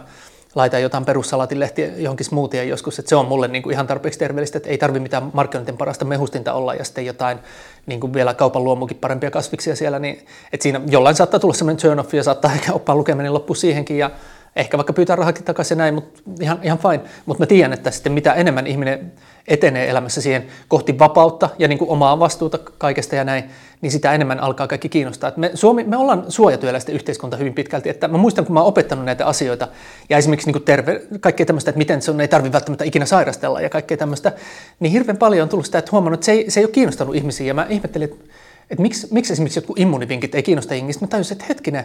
että Suomessahan se, että jos pystyt tulemaan kipeäksi, niin se tarkoittaa, että sä saat katsoa kaksi viikkoa Netflixiä työnantajan laskuun. Eli meillä on monesti käytetty, käännetty näitä luontaisia niin insentiivejä, kannustimia ihan päälailleen. Että, mutta mitä enemmän tosiaan niin kuin etenee itse siihen omaan vastuuseen, ei, ei saa, tai mahdollisimman vähän niin kuin saa mitään almuja mistään, mutta mahdollisimman vähän myöskään tarvii niin kuin, sille, oman menestyksen hedelmiä niin kuin väkisin jakaa jollekin, niin sitä enemmän alkaa kummasti kiinnostaa, että okei, että niin kuin, niin kuin mäkin olen varmaan Sofikin huomannut, että, että mä oon alkanut koko ajan enemmän ja enemmän puhua silleen, että miten niin kuin jokainen päivä, että mä en halua menettää päivääkään silleen. Siis voi olla, ei tarvitse joka päivä tehdä töitä, mutta sittenkin jos joku päivä ei tee töitä, niin sitten, että mahdollisimman, paljon, mahdollisimman hyvin saisi vaikka sitten niin kuin levättyä ja palauduttua. Että yhtäkkiä kun itse on vastuussa kaikesta ja myös saa kaikki ne hedelmät siinä niin omassa vapaudessa hyödyntää, niin yhtäkkiä niin jokainen tunti, jokainen suupala niin merkkaa. Ja se on hemmetin hienoa elämää. Joku, siis siihen ei voi tosiaan hypätä hetkessä, se on niin oppimisprosessi ja mä oon itsekin nyt vasta sen oppimisprosessin tavalla alussa. Että, mutta mutta niin kuin, että kyllä mä nyt ymmärrän, että miksi jotkut ihmiset sitten pystyy tavallaan keräämään vaikka niin älyttömiä omaisuuksia tienaa niin paljon. Miksi joku ihminen pystyy tienaamaan tuhatta miljoona kertaa enemmän kuin joku toinen, niin sen tavalla ymmärtää, että kun se prosessi, missä mä nytkin olen jo paljon edennyt kuukauden aikana, että miten, miten pystyy niin paremmin ja paremmin käyttämään vähän niin kuin joka minuutin tai joka ajatuksen tai joka sanan, ja edelleen mä oon siinä tosi alussa. Mutta kun, kun se vaan etenee ja etenee just sen takia, koska ne kannustimet on kohillaan. Sä saat ne hedelmät ja sä saat myös ne epäonnistumisen negatiiviset hedelmät täysimääräisenä, niin, niin sit se, se on niin kuin rajatonta ja se voi olla aika nopeatakin, että miten kovasti se niin kuin kiinnostus kaikkea kohtaan niin kuin alkaa nousta. Että mehän kaikki ollaan kuitenkin tultu tuolta koulusta, missä mä ainakin tuijottelin paljon sitä seinäkalloa ja mä oon kuitenkin ekat pari vuosikymmentä elämästäni ollut silleen, että mä oon aina toivonut, että aika menisi niin kuin nopeammin, paitsi sitten välillä on niitä hetkiä, että välitunnilla toivoo, että se ei niin kuin loppus se joku futiksen pelaaminen, mutta ne on ollut kuitenkin niin kuin ehkä vähäisempiä ne hetket ja varsinkin kaikki työ on ollut sellaista tai opiskelu tai muu semmoinen niin minkä pitäisi olla jotenkin hyödyllistä ja tuottavaa, niin se on ollut aina niin kuin ankeeta. Mutta nytkin tota, mä oon koko ajan enemmän ja enemmän niin kuin saanut tässä, kun on tavallaan saanut itsestä parasta terää irti, niin sitten kun saa niin kuin ihan niin kuin parhaassa terässä tehdä jotain tosi tärkeää, mistä myös tosiaan itse saa sitä hyötyä, niin, niin huomaa, että vaikka se olisi niin kuin rasittavaa ja rankkaa ja vaativaa, niin se on jotenkin niin kuin ihan paras fiilis, kun tyylin päivä päivältä pystyy niin kuin olemaan entistä paremmassa vireessä ja tekemään jotain tosi merkityksellistä – ja saa kokea sen, että miten hyvin omat niin kuin aivot ja keho ja kaikki toimii. Ja sanotaan, että jos mulla olisi vaikka joku kymmenen lottovoittoa tilillä ja sitten tavoitteena olisi pelkästään niin saada itteni mahdollisimman hyvään terveyteen, niin mä en millään saisi siihen samaa drivea ja motivaatiota tehdä asioita tosi hyviä löytää, niin kuin mikä toimii vielä paremmin ja vielä paremmin kuin just niin kuin tässä tavallaan niin kuin yrittäjyyspelissä. Et se on myös yksi, minkä takia mä suosittelen, koska sitten viime kädessähän se yksi isompia palkintoja on se, että mit, mitä susta tulee niin kuin ihmisenä sen prosessin kautta, että miten kaikki niin kuin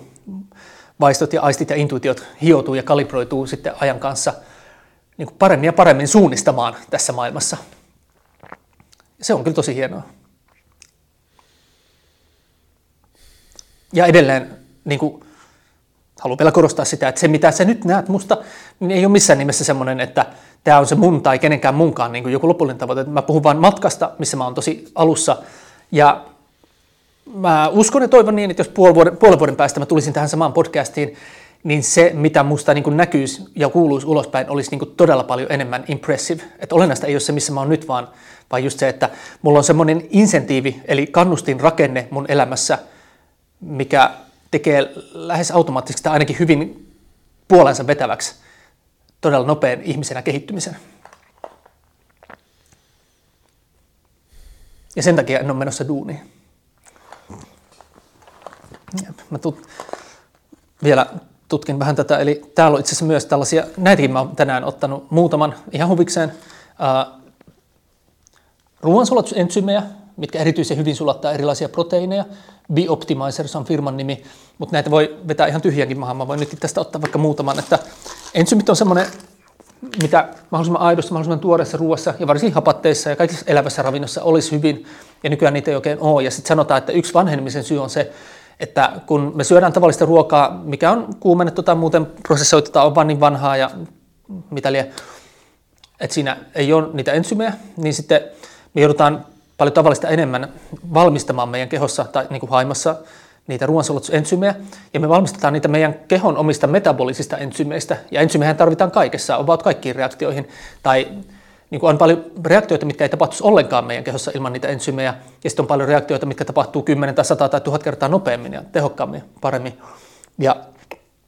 ja sitten se meidän niin sanottu ensyymipankkitili, niin se ehtyy ja ehtyy, kun me syödään skeiden ruokaa ja mm, muutenkin. Siis kulutetaan niin kuin itsemme, niin sitten se on myös yksi tapa niin pysyä nuorekkaana ja energisenä ja saada vaikka heti niin kuin luonnollisesti lisää energiaa. Että jos on joku tosi hyvä ensyymivalmiste, niin vetää, vetää pari naamaa. Ja jos mä en, nyt, jos mä en parin tuntia ole syönyt mitään, oon mä nyt vähän syönyt, kun mä napostelin tossakin noita, mutta jos mulla olisi ihan niin kuin kaikki ruoansulutusprosessit täysin poissa,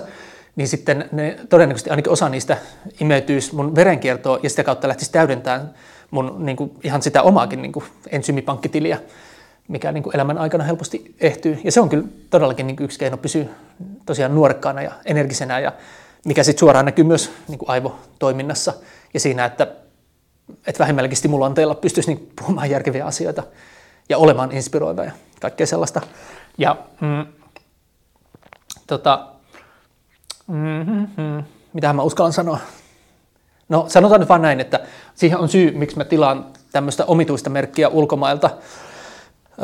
ja siis omilla rahoilla, niin kuin nykyään kaikki muutkin ravintolisät, paitsi tuon taimituotteen mä olin saanut, mutta nämäkin on ostettu ihan omilla rahoilla, myös nämä keto, ketokamut. Niin tota, tämä on tällä hetkellä ehkä ainoa entsyymimerkki, missä kun mä tästä niin pureksin yhden, niin se oikeasti maistuu hyvälle. Siinä ei ole mitään sellaista myrkyllistä jälkimakua tai sivumakua tai mitään semmoista. Ja semmoiset entsymit, mitkä ei maistu hyvälle pureksiessa, niin niistä yleensä, jos niitä käyttää paljon, niin menee myös mahakuralle, mulla ja monilla muillakin. Niin tota, okei, tälläkin merkillä on semmoinen K-Apex-niminen ketoentsyymi, missä on ennen kaikkea rasvaa pilkkovia ensyymejä, ja sitten siinä on lisäksi myös esimerkiksi asetyl l paljon ja jotain tämmöisiä tosi happamia ainesosia, minkä takia sitä ei voi pureksia ja se maistuu tosi pahalle, mutta se johtuu muista syistä ja siitä kyllä niin kuin tälleen ihan vain nieltynä käytettynä tulee siitäkin tosi hyvä olo. Sitä ei vaan viime tilauksella ollut siellä varastossa siellä hollantilaisessa Live Healthy-nimisessä nettikaupassa, niin nyt mulla on pelkästään tätä. Mutta näitäkin mä, mä saatan pot, popsia pitkin päivää, siis nyt kun mä oon lähtenyt optimoimaan ja tajunnut, että mun pitää olla niin parhaimmilla, niin, niin 10-20 saattaa mennä päivässä, että saattaa niin ateria kohden mennä vaikka kolme, tai jos tuntuu, että vitsi ei vieläkään sulla ihan täydellisesti, niin ihan niin jopa kymmeneen asti saattaa kaikki kaikkia mennä. Ja, ja sitten nytkin mä oon tänään ihan huvikseen popsinut näitä jo yli kuusi tai jotain. Kuulostaa hurjalle, mutta just se, että sitten kun insentiivirakenne elämässä on kohillaan, niin sitten on valmis tekemään niin extreme-asioita, extreme-tuottavuuden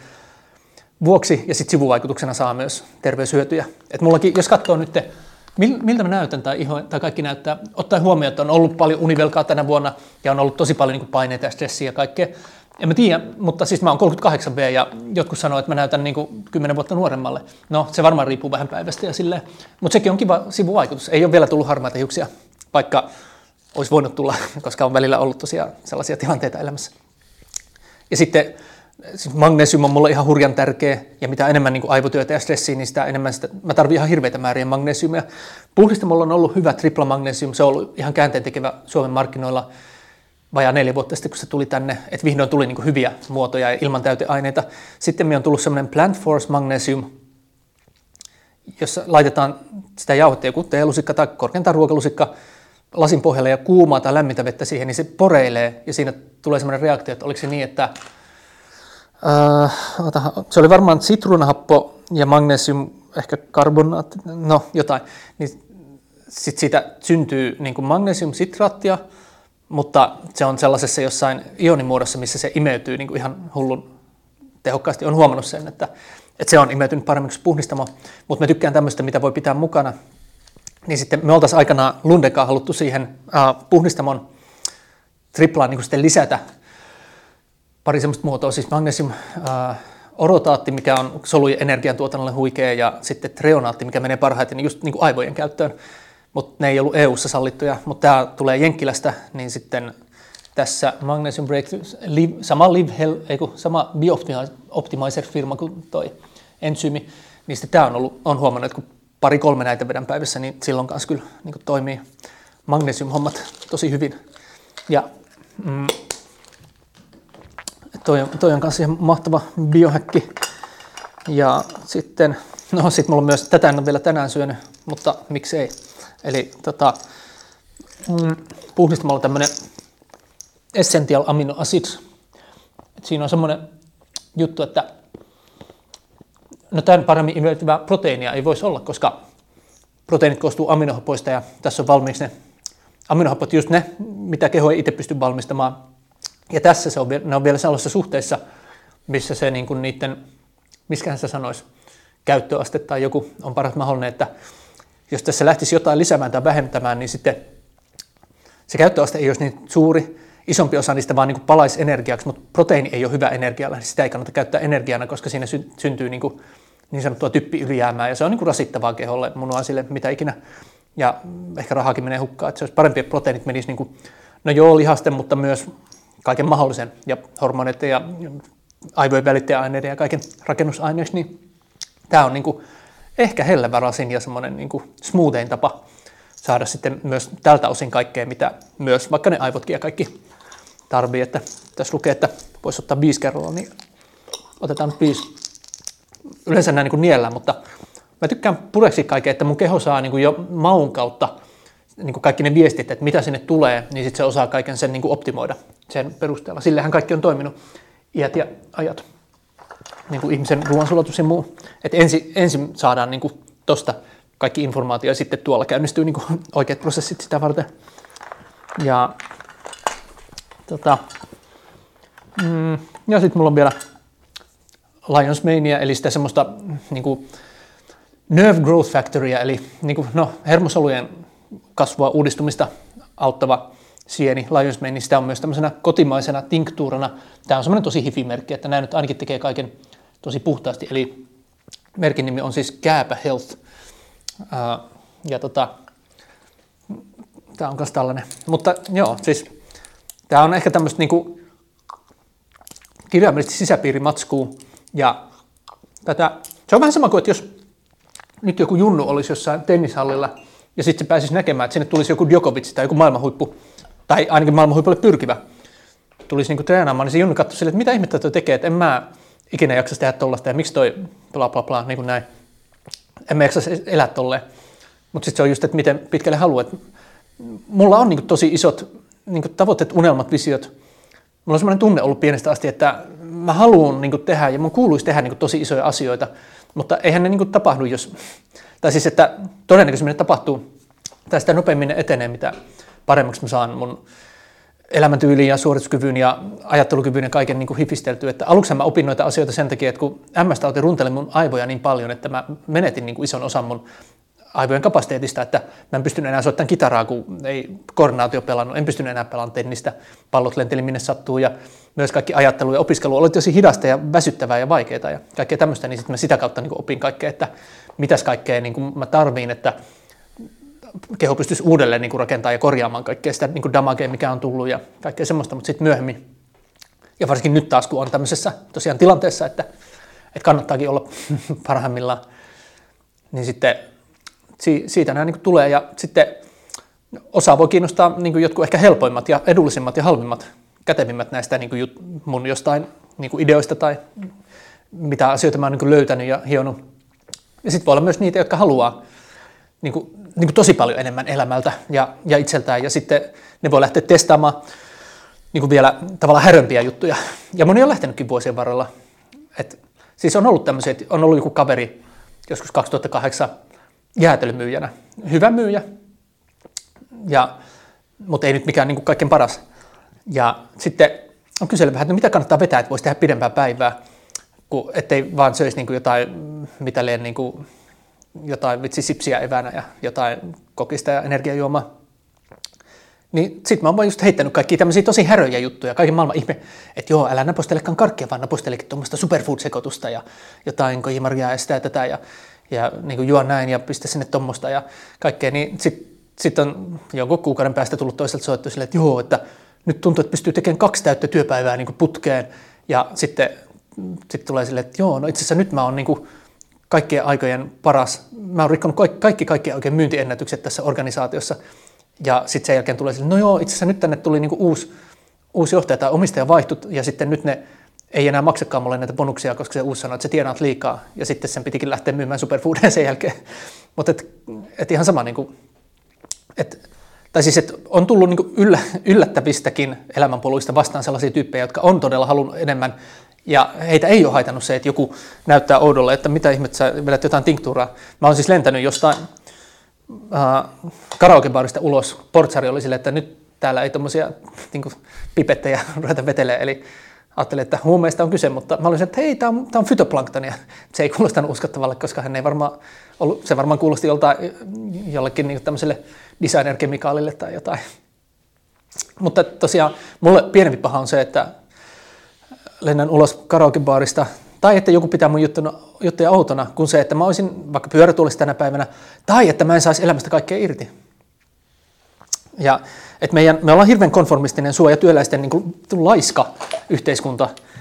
Eli me, me ollaan niin kuin, täynnä niitä pikkujunnuja, jotka huutelee tuolla, että kato nyt, kun tuo Jarkko Nieminen tuolla vitsi juoksee näiden pallojen perässä, vitsi mikä ihan noloa. Sille, niin, mutta se tienaa rahaa ja se menestyy, niin kuin, että come on, että eikö sulla ole mitään nälkää. Mutta ei joo, jos, jos me niin ensin ollaan koulun penkillä ja missä me opitaan se, että jos sä oot tosi yliinnokas ja saat hyviä numeroita, niin sä saat turpaa ja muut kiusaa sua. Sitten sen jälkeen sä menet johonkin työpaikalle, missä kaikki on jotain renkaan potkijoita, ja sitten jos sä oot yliinnokas ja saat parempia tuloksia kuin muut, niin taas sua kiusataan ja tälle, niin eihän sellaisessa niin syötyy niin joo, mä ymmärrän, että tulee, mutta hyppää pois sieltä. Se, se on se matriksi, niin kuin, että se on yksi matriksin piuha tavalla, että, että tota, you're better, you deserve better than that. Ja sen takia mullakaan ei ole niin nykyään mitään sellaista niin häpeätä minkään Pipettiburgin suhteen, vaan mä oon vaan ylpeä siitä, että vähän niin kuin just, että 80 prosenttia ihmisistä tavallaan dismissaa mut niin outona, ja sitten mä nimenomaan räppään niille 20 prosentille, jotka haluaa elämältä enemmän syystä tai toisesta, tai haluaa rakentaa just paremman immuniteetin, jotta ei tarvitsisi pelätä kulkutauteja, tai haluaa rakentaa itselleen paremman aseman niin, että voisi ilmasta itteensä, ja haluaa kaupan päälle saada niin kuin sen huikean niin kuin merkityksen tunteen siitä, että hetkinen, wow, mä pystyn muuttamaan maailmaa ilman, että mun tarvitsisi edes käyttää valtaa kehenkään. Eli just, että mullakin koko ajan on enemmän ja enemmän, ainakin pidetään sormia ristissä, toivottavasti niin pyritään siihen, että on enemmän ja enemmän sellaista ansaittua positiivista vaikutusvaltaa. Ja sen takia mä en ole, mä oon pyydetty just vaikka joskus, kun on ollut aika suosittu somessa ja muuta, niin pyydetty vaikka monestikin puolueesta sit vaikka just johonkin politiikkaan mukaan ja tällaista, niin sitten mä oon aina ollut että, en mä, että mä en halua valtaa, muiden, mä en halua päättää muiden ihmisten asioista, mä haluan vaan niin kuin inspiroida muita ja tälleen. Ja toi on hirveän konkreettinen asia, mitä kannattaa just miettiä, että on kahdenlaista valtaa. On, on siis semmoista niin kuin vapaaehtoista vaikutusvaltaa, eli sellaista, että jos mä niin kuin jaan sulle ihan sika hyvää settiä, mikä resonoi just sulle, niin sitten sä voit halutessasi niin kuin seurata mun juttuja ja testata niitä ja poimia niistä jotain, mikä sulle toimii. Ja sitten jos mä laitan jotain myyntiin, niin sä voit, jos sä haluat, niin voit myös niin kuin ostaa multa jotain. Mutta sitten taas sen niin kuin vastakohta on se semmoinen valta,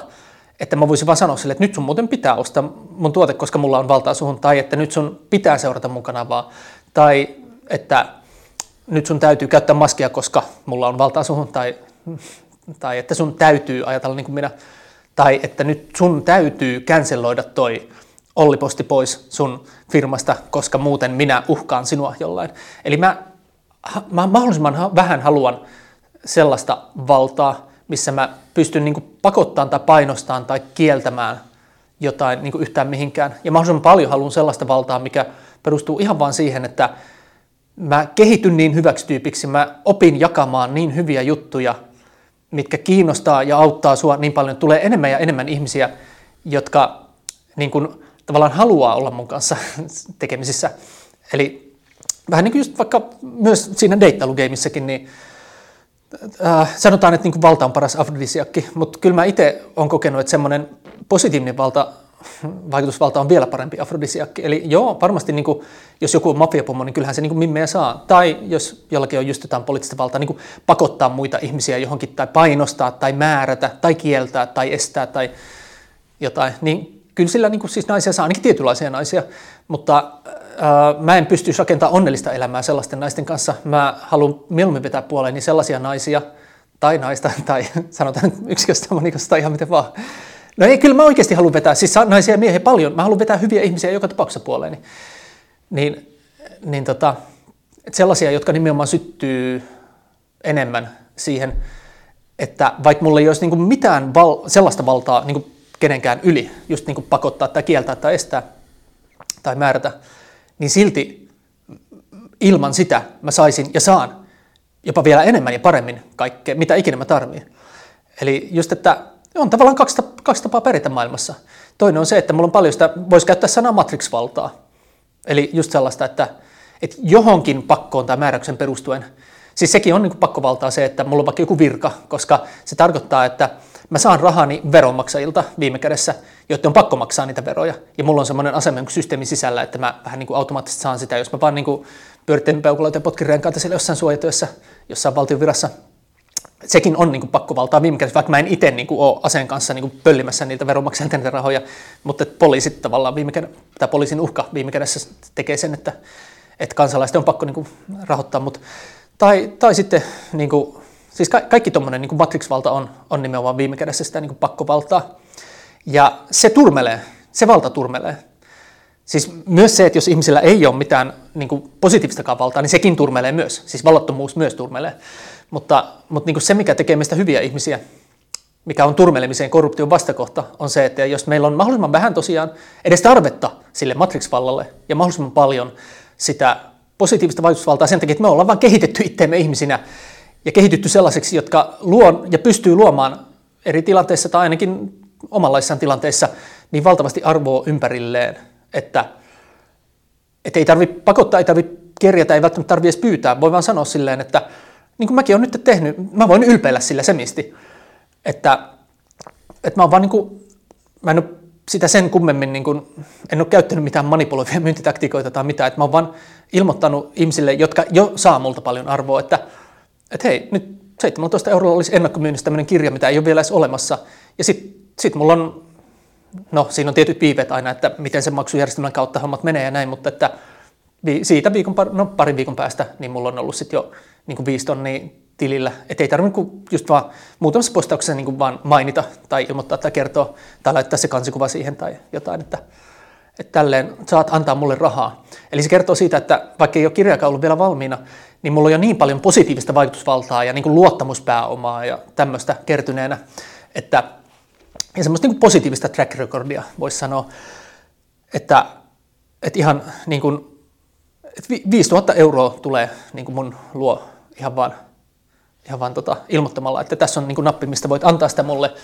ää, ja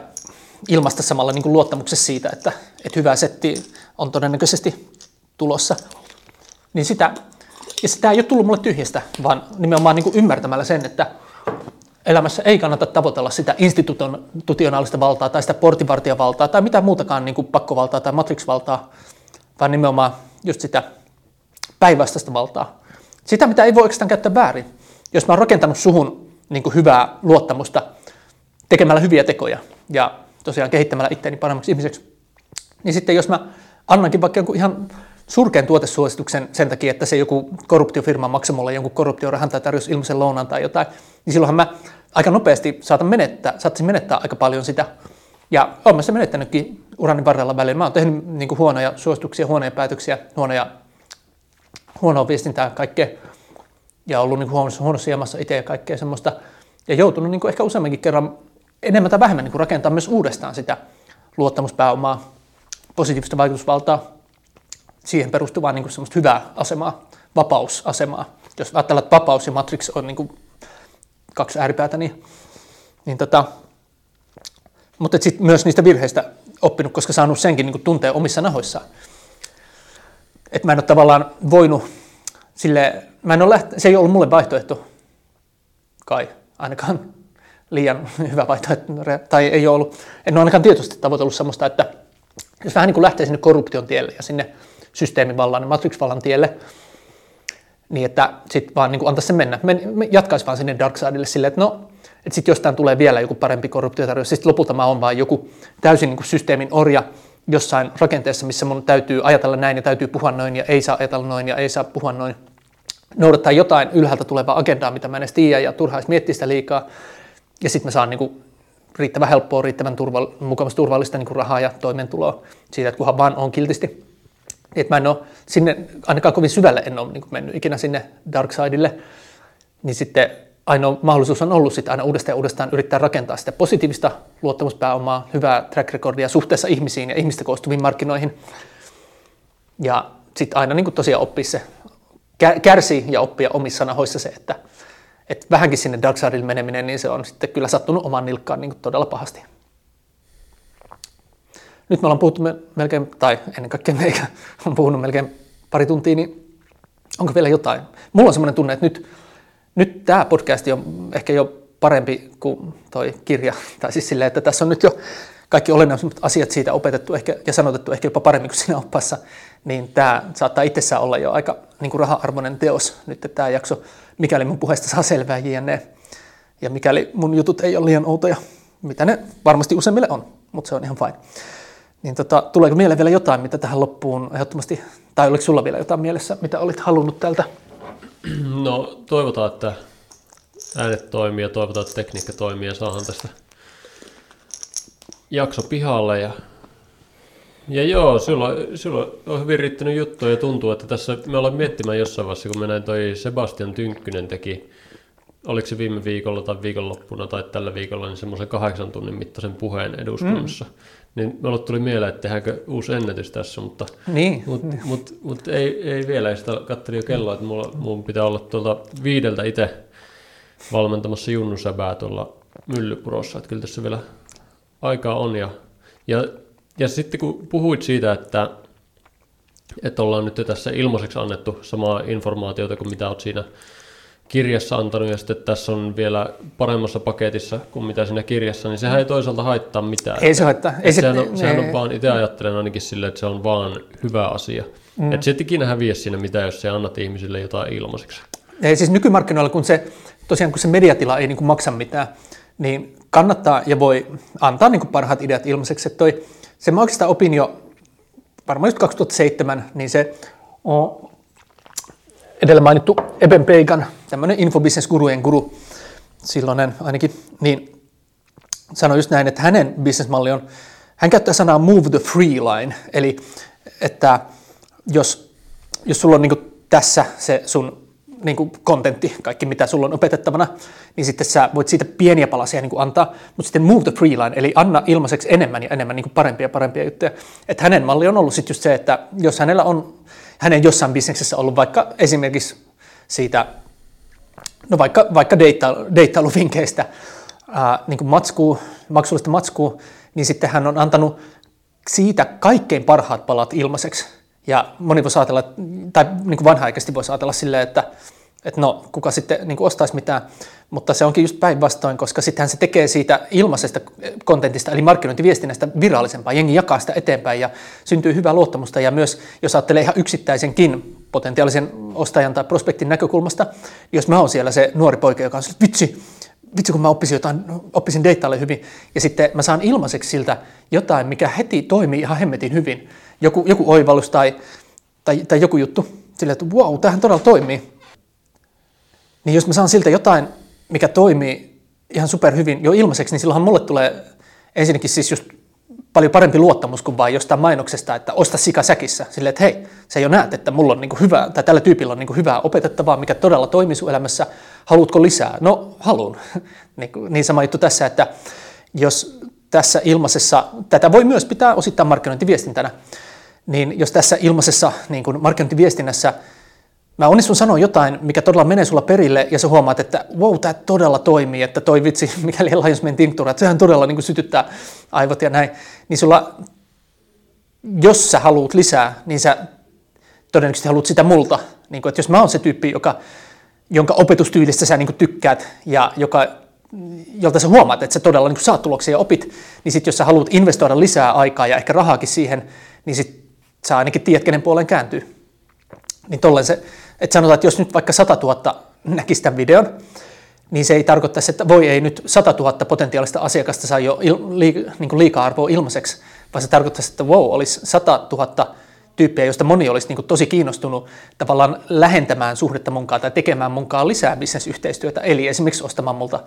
jotain, ostamaan multa vaikka jonkun oppaan, missä mä kerron kaiken mahdollisen siitä samasta Lions mistä sä sait jo niin kuin parhaat palat. Mutta sitten tullaan taas siihen, että on myös joku raja, että miten paljon voi sitä ilmaiseksi antaa. Luulisin, että kato, tai niin kuin tuli vaan mieleen että yleensä kaikissa asioissa on joku semmoinen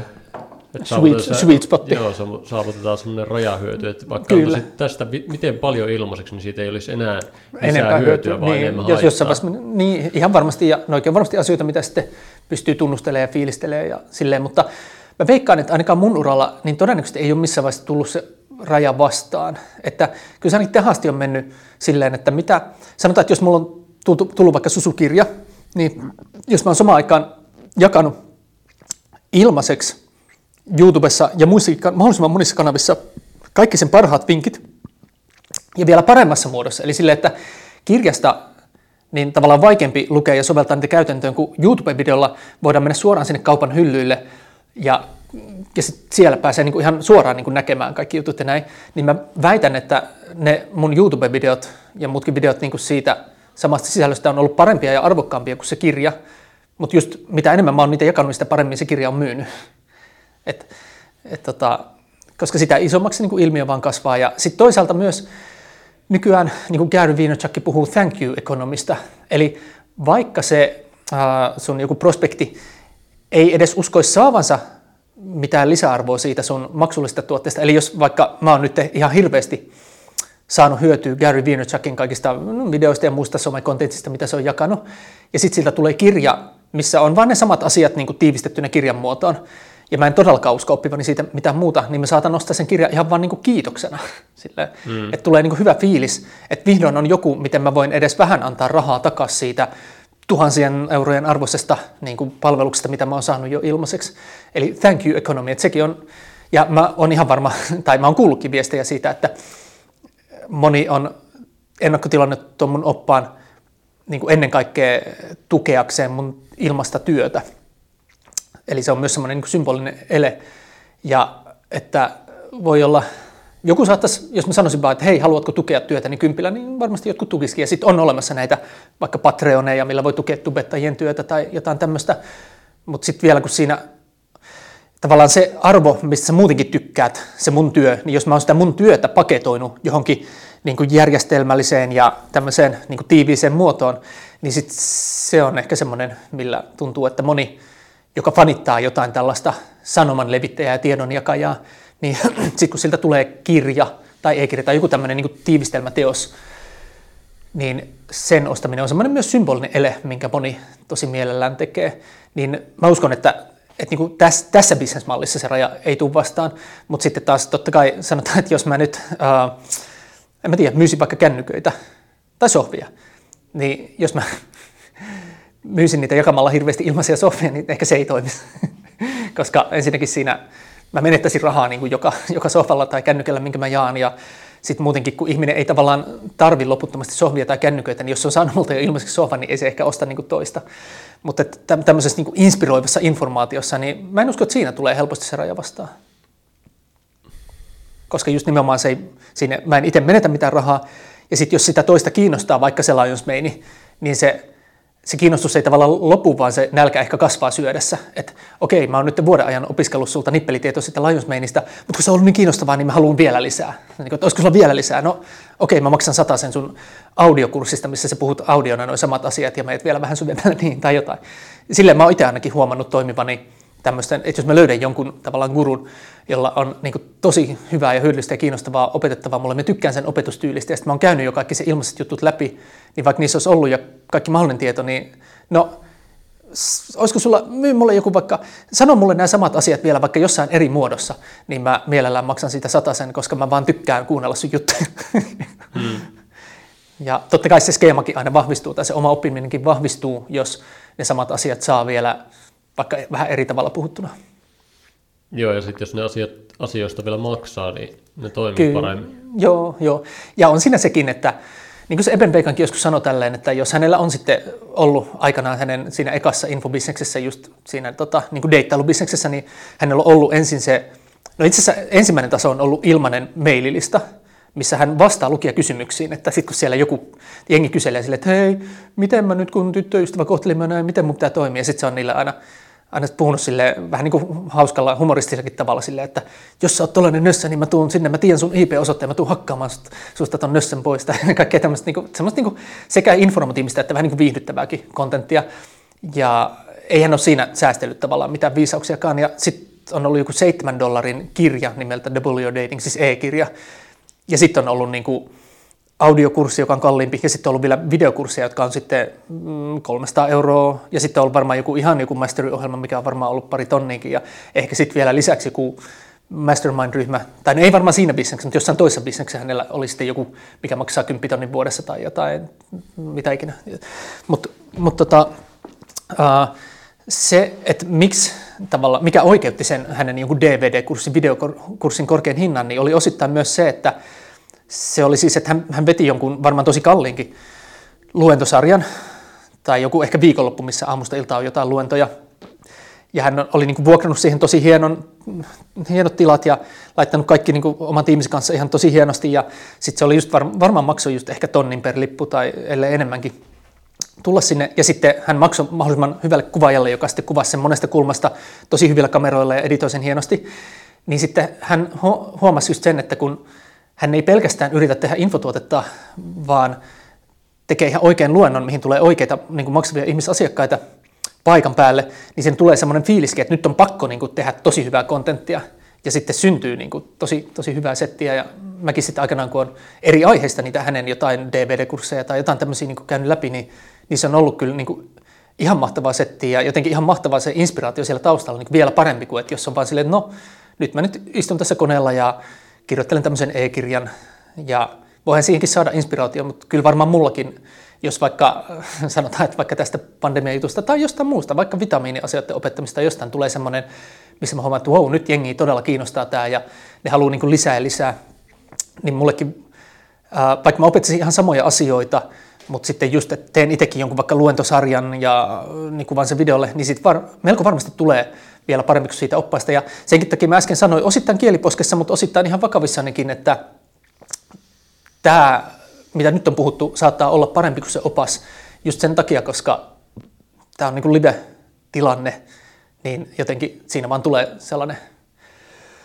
fiilis, että, että niin kuin haluaa jakaa parasta mahdollista arvoa, koska tässä on jotenkin oikeita ihmisiä katsomassa ja myös paikan päällä. Täällä on, on pari ihmistä, niin sitä ei jotenkin ei halua niin sanoa mitään turhaa tai huonoa. Joo, ja seuraavalla kerralla tehdään sitten sille, että tämä on liveenä, että saadaan myöskin yleisö osallistumaan tähän keskusteluun sitten sinä Joo, aikana, kun kyllä. me tässä keskustellaan. Jep.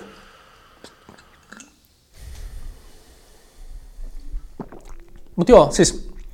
mä uskon, että tässä on nyt sellaista kontenttia, että joo, sä voisit tilata kahdella tonnilla jonkun verkkokurssin näistä asioista, mitä mäkin olen aikanaan tilannut ja näin, mutta musta tuntuu, että me ollaan onnistuttu tiivistämään tähän sellaista settiä, että vaikka tämä on ilmainen ja tämä ei näytä arvokkaalle, koska tämä on niin kuin vaan podcast-jakso, mutta jos sä kuuntelet tämän kymmenen kertaa läpi tai jotain, niin sä saat joka kerta niin kuin lisää sellaista arvoa, mikä ihan todella voi niin kuin auttaa sua missä tahansa niin kuin elämänmuutoksessa ihan, niin kuin ihan hullun paljon. Plus me ollaan sanottu tässä sellaisia asioita, mitä moni muu ei sanoisi. Että moni muu saattaisi sanoa vähän silleen, niin kuin, että ajattele positiivisemmin tai, tai jotenkin, että tee sisäistä työtä itsesi kanssa ja ole rohkeampi ja puhu avoimemmin ja näin, mutta tässä me ollaan menty niin kuin niihin äh, pinnan alaisiin ja kulissien takaisin strategioihin, että siihen on syynsä, minkä takia moni ei vaikka uskalla ja moni ei ehkä kannatakaan vaikka puhua liian suoraan tai, tai moni ei uskalla toteuttaa jotain epäkorrektia unelmia tai jotain tällaista, niin me ollaan tässä todella niin kuin käyty jokainen tausta syy läpi tosi syvällisellä tasolla. Ja sitten jos sä kuuntelet tämän 10 tai vaikka 100 tai jotain kertaa läpi, niin sä ihan todella niin alat ymmärtää niitä syitä ja sille, että hetkinen, tähän, joo, että, että tuli, tohonkin tuli vastaus ja tohonkin tuli vastaus ja sitten ei ole lopulta niin mitään, me ollaan käyty mun mielestä ihan kaikki tekosyyt läpi, tai ei edes tekosyyt, vaan siis todelliset syyt läpi ja ollaan annettu niin selkeät kartat ja suunnat ja strategiat, että miten ne kaikki voi vaan niin muuttaa. Että, että tavallaan tämän saman kontentin voisi myydä niin kuin kympin arvoisena tai sataisen arvoisena tai tonnin tai kymppitonnin arvoisena jonkinlaisena infotuotteena jollekin porukalle. Mutta että, tota, no tämä on melkein hyvä harjoitusta. Että sitten kun tämä vaan paketoi eri tavalla, niin sitten se, se niin kuin,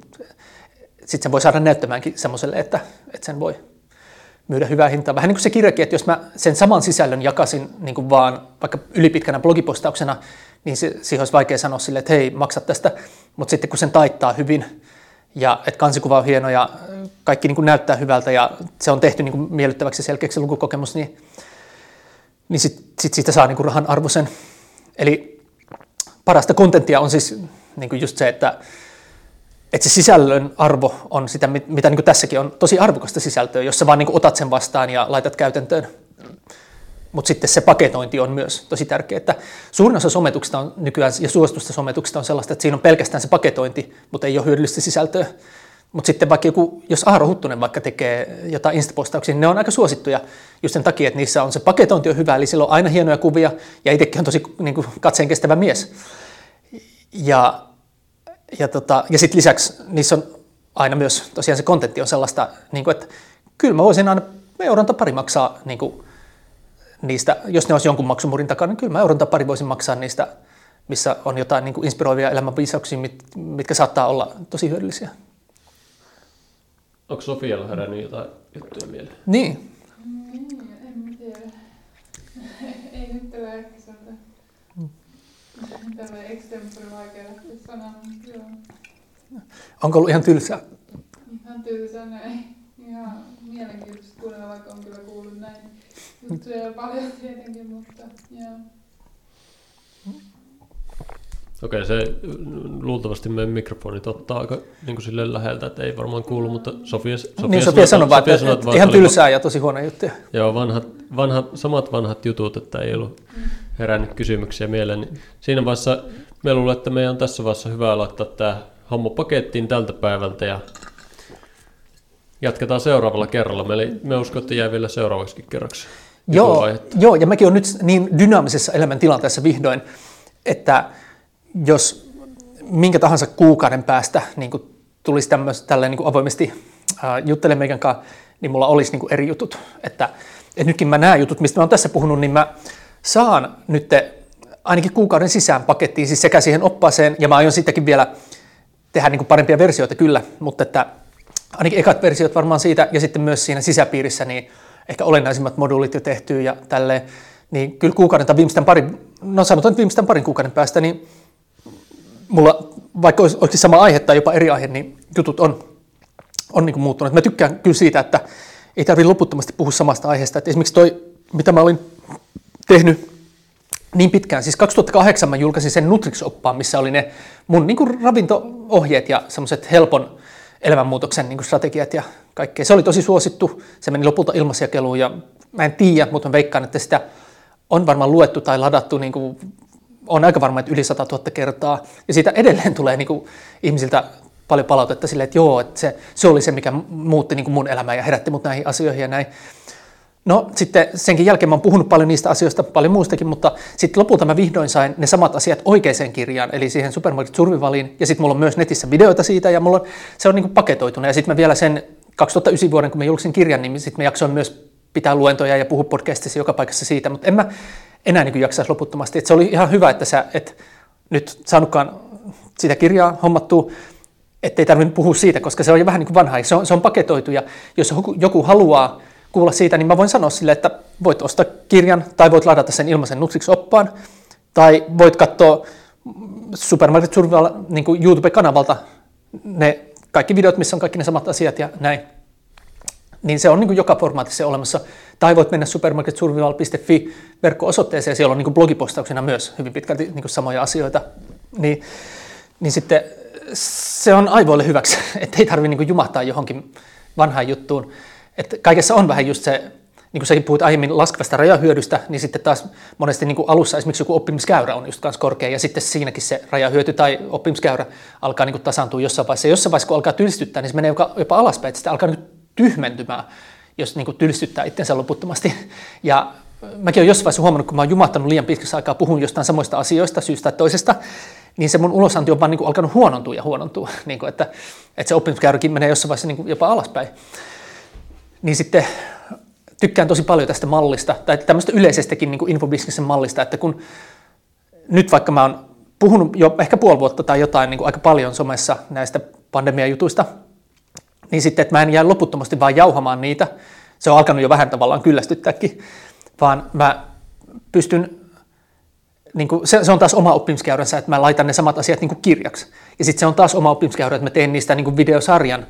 tai just tämmöisen niin sisäpiirikontentin, missä mä menen syvemmälle niihin kaikkiin. Ja sitten vielä, että vedän jotain luentoja niistä ja vedän, niin kuin puhun podcastissa niistä ja ehkä kaikkea silleen, että okei, voi olla, että seuraava niin kuin maksimissaan puoli vuotta voi mennä silleen, että mä saan ton kaiken niin hyvän paketti, että ei mun ole enää mitään tarvetta puhua siitä. Mä voin jokaiselle kysyjälle sanoa sen jälkeen, että osta kirja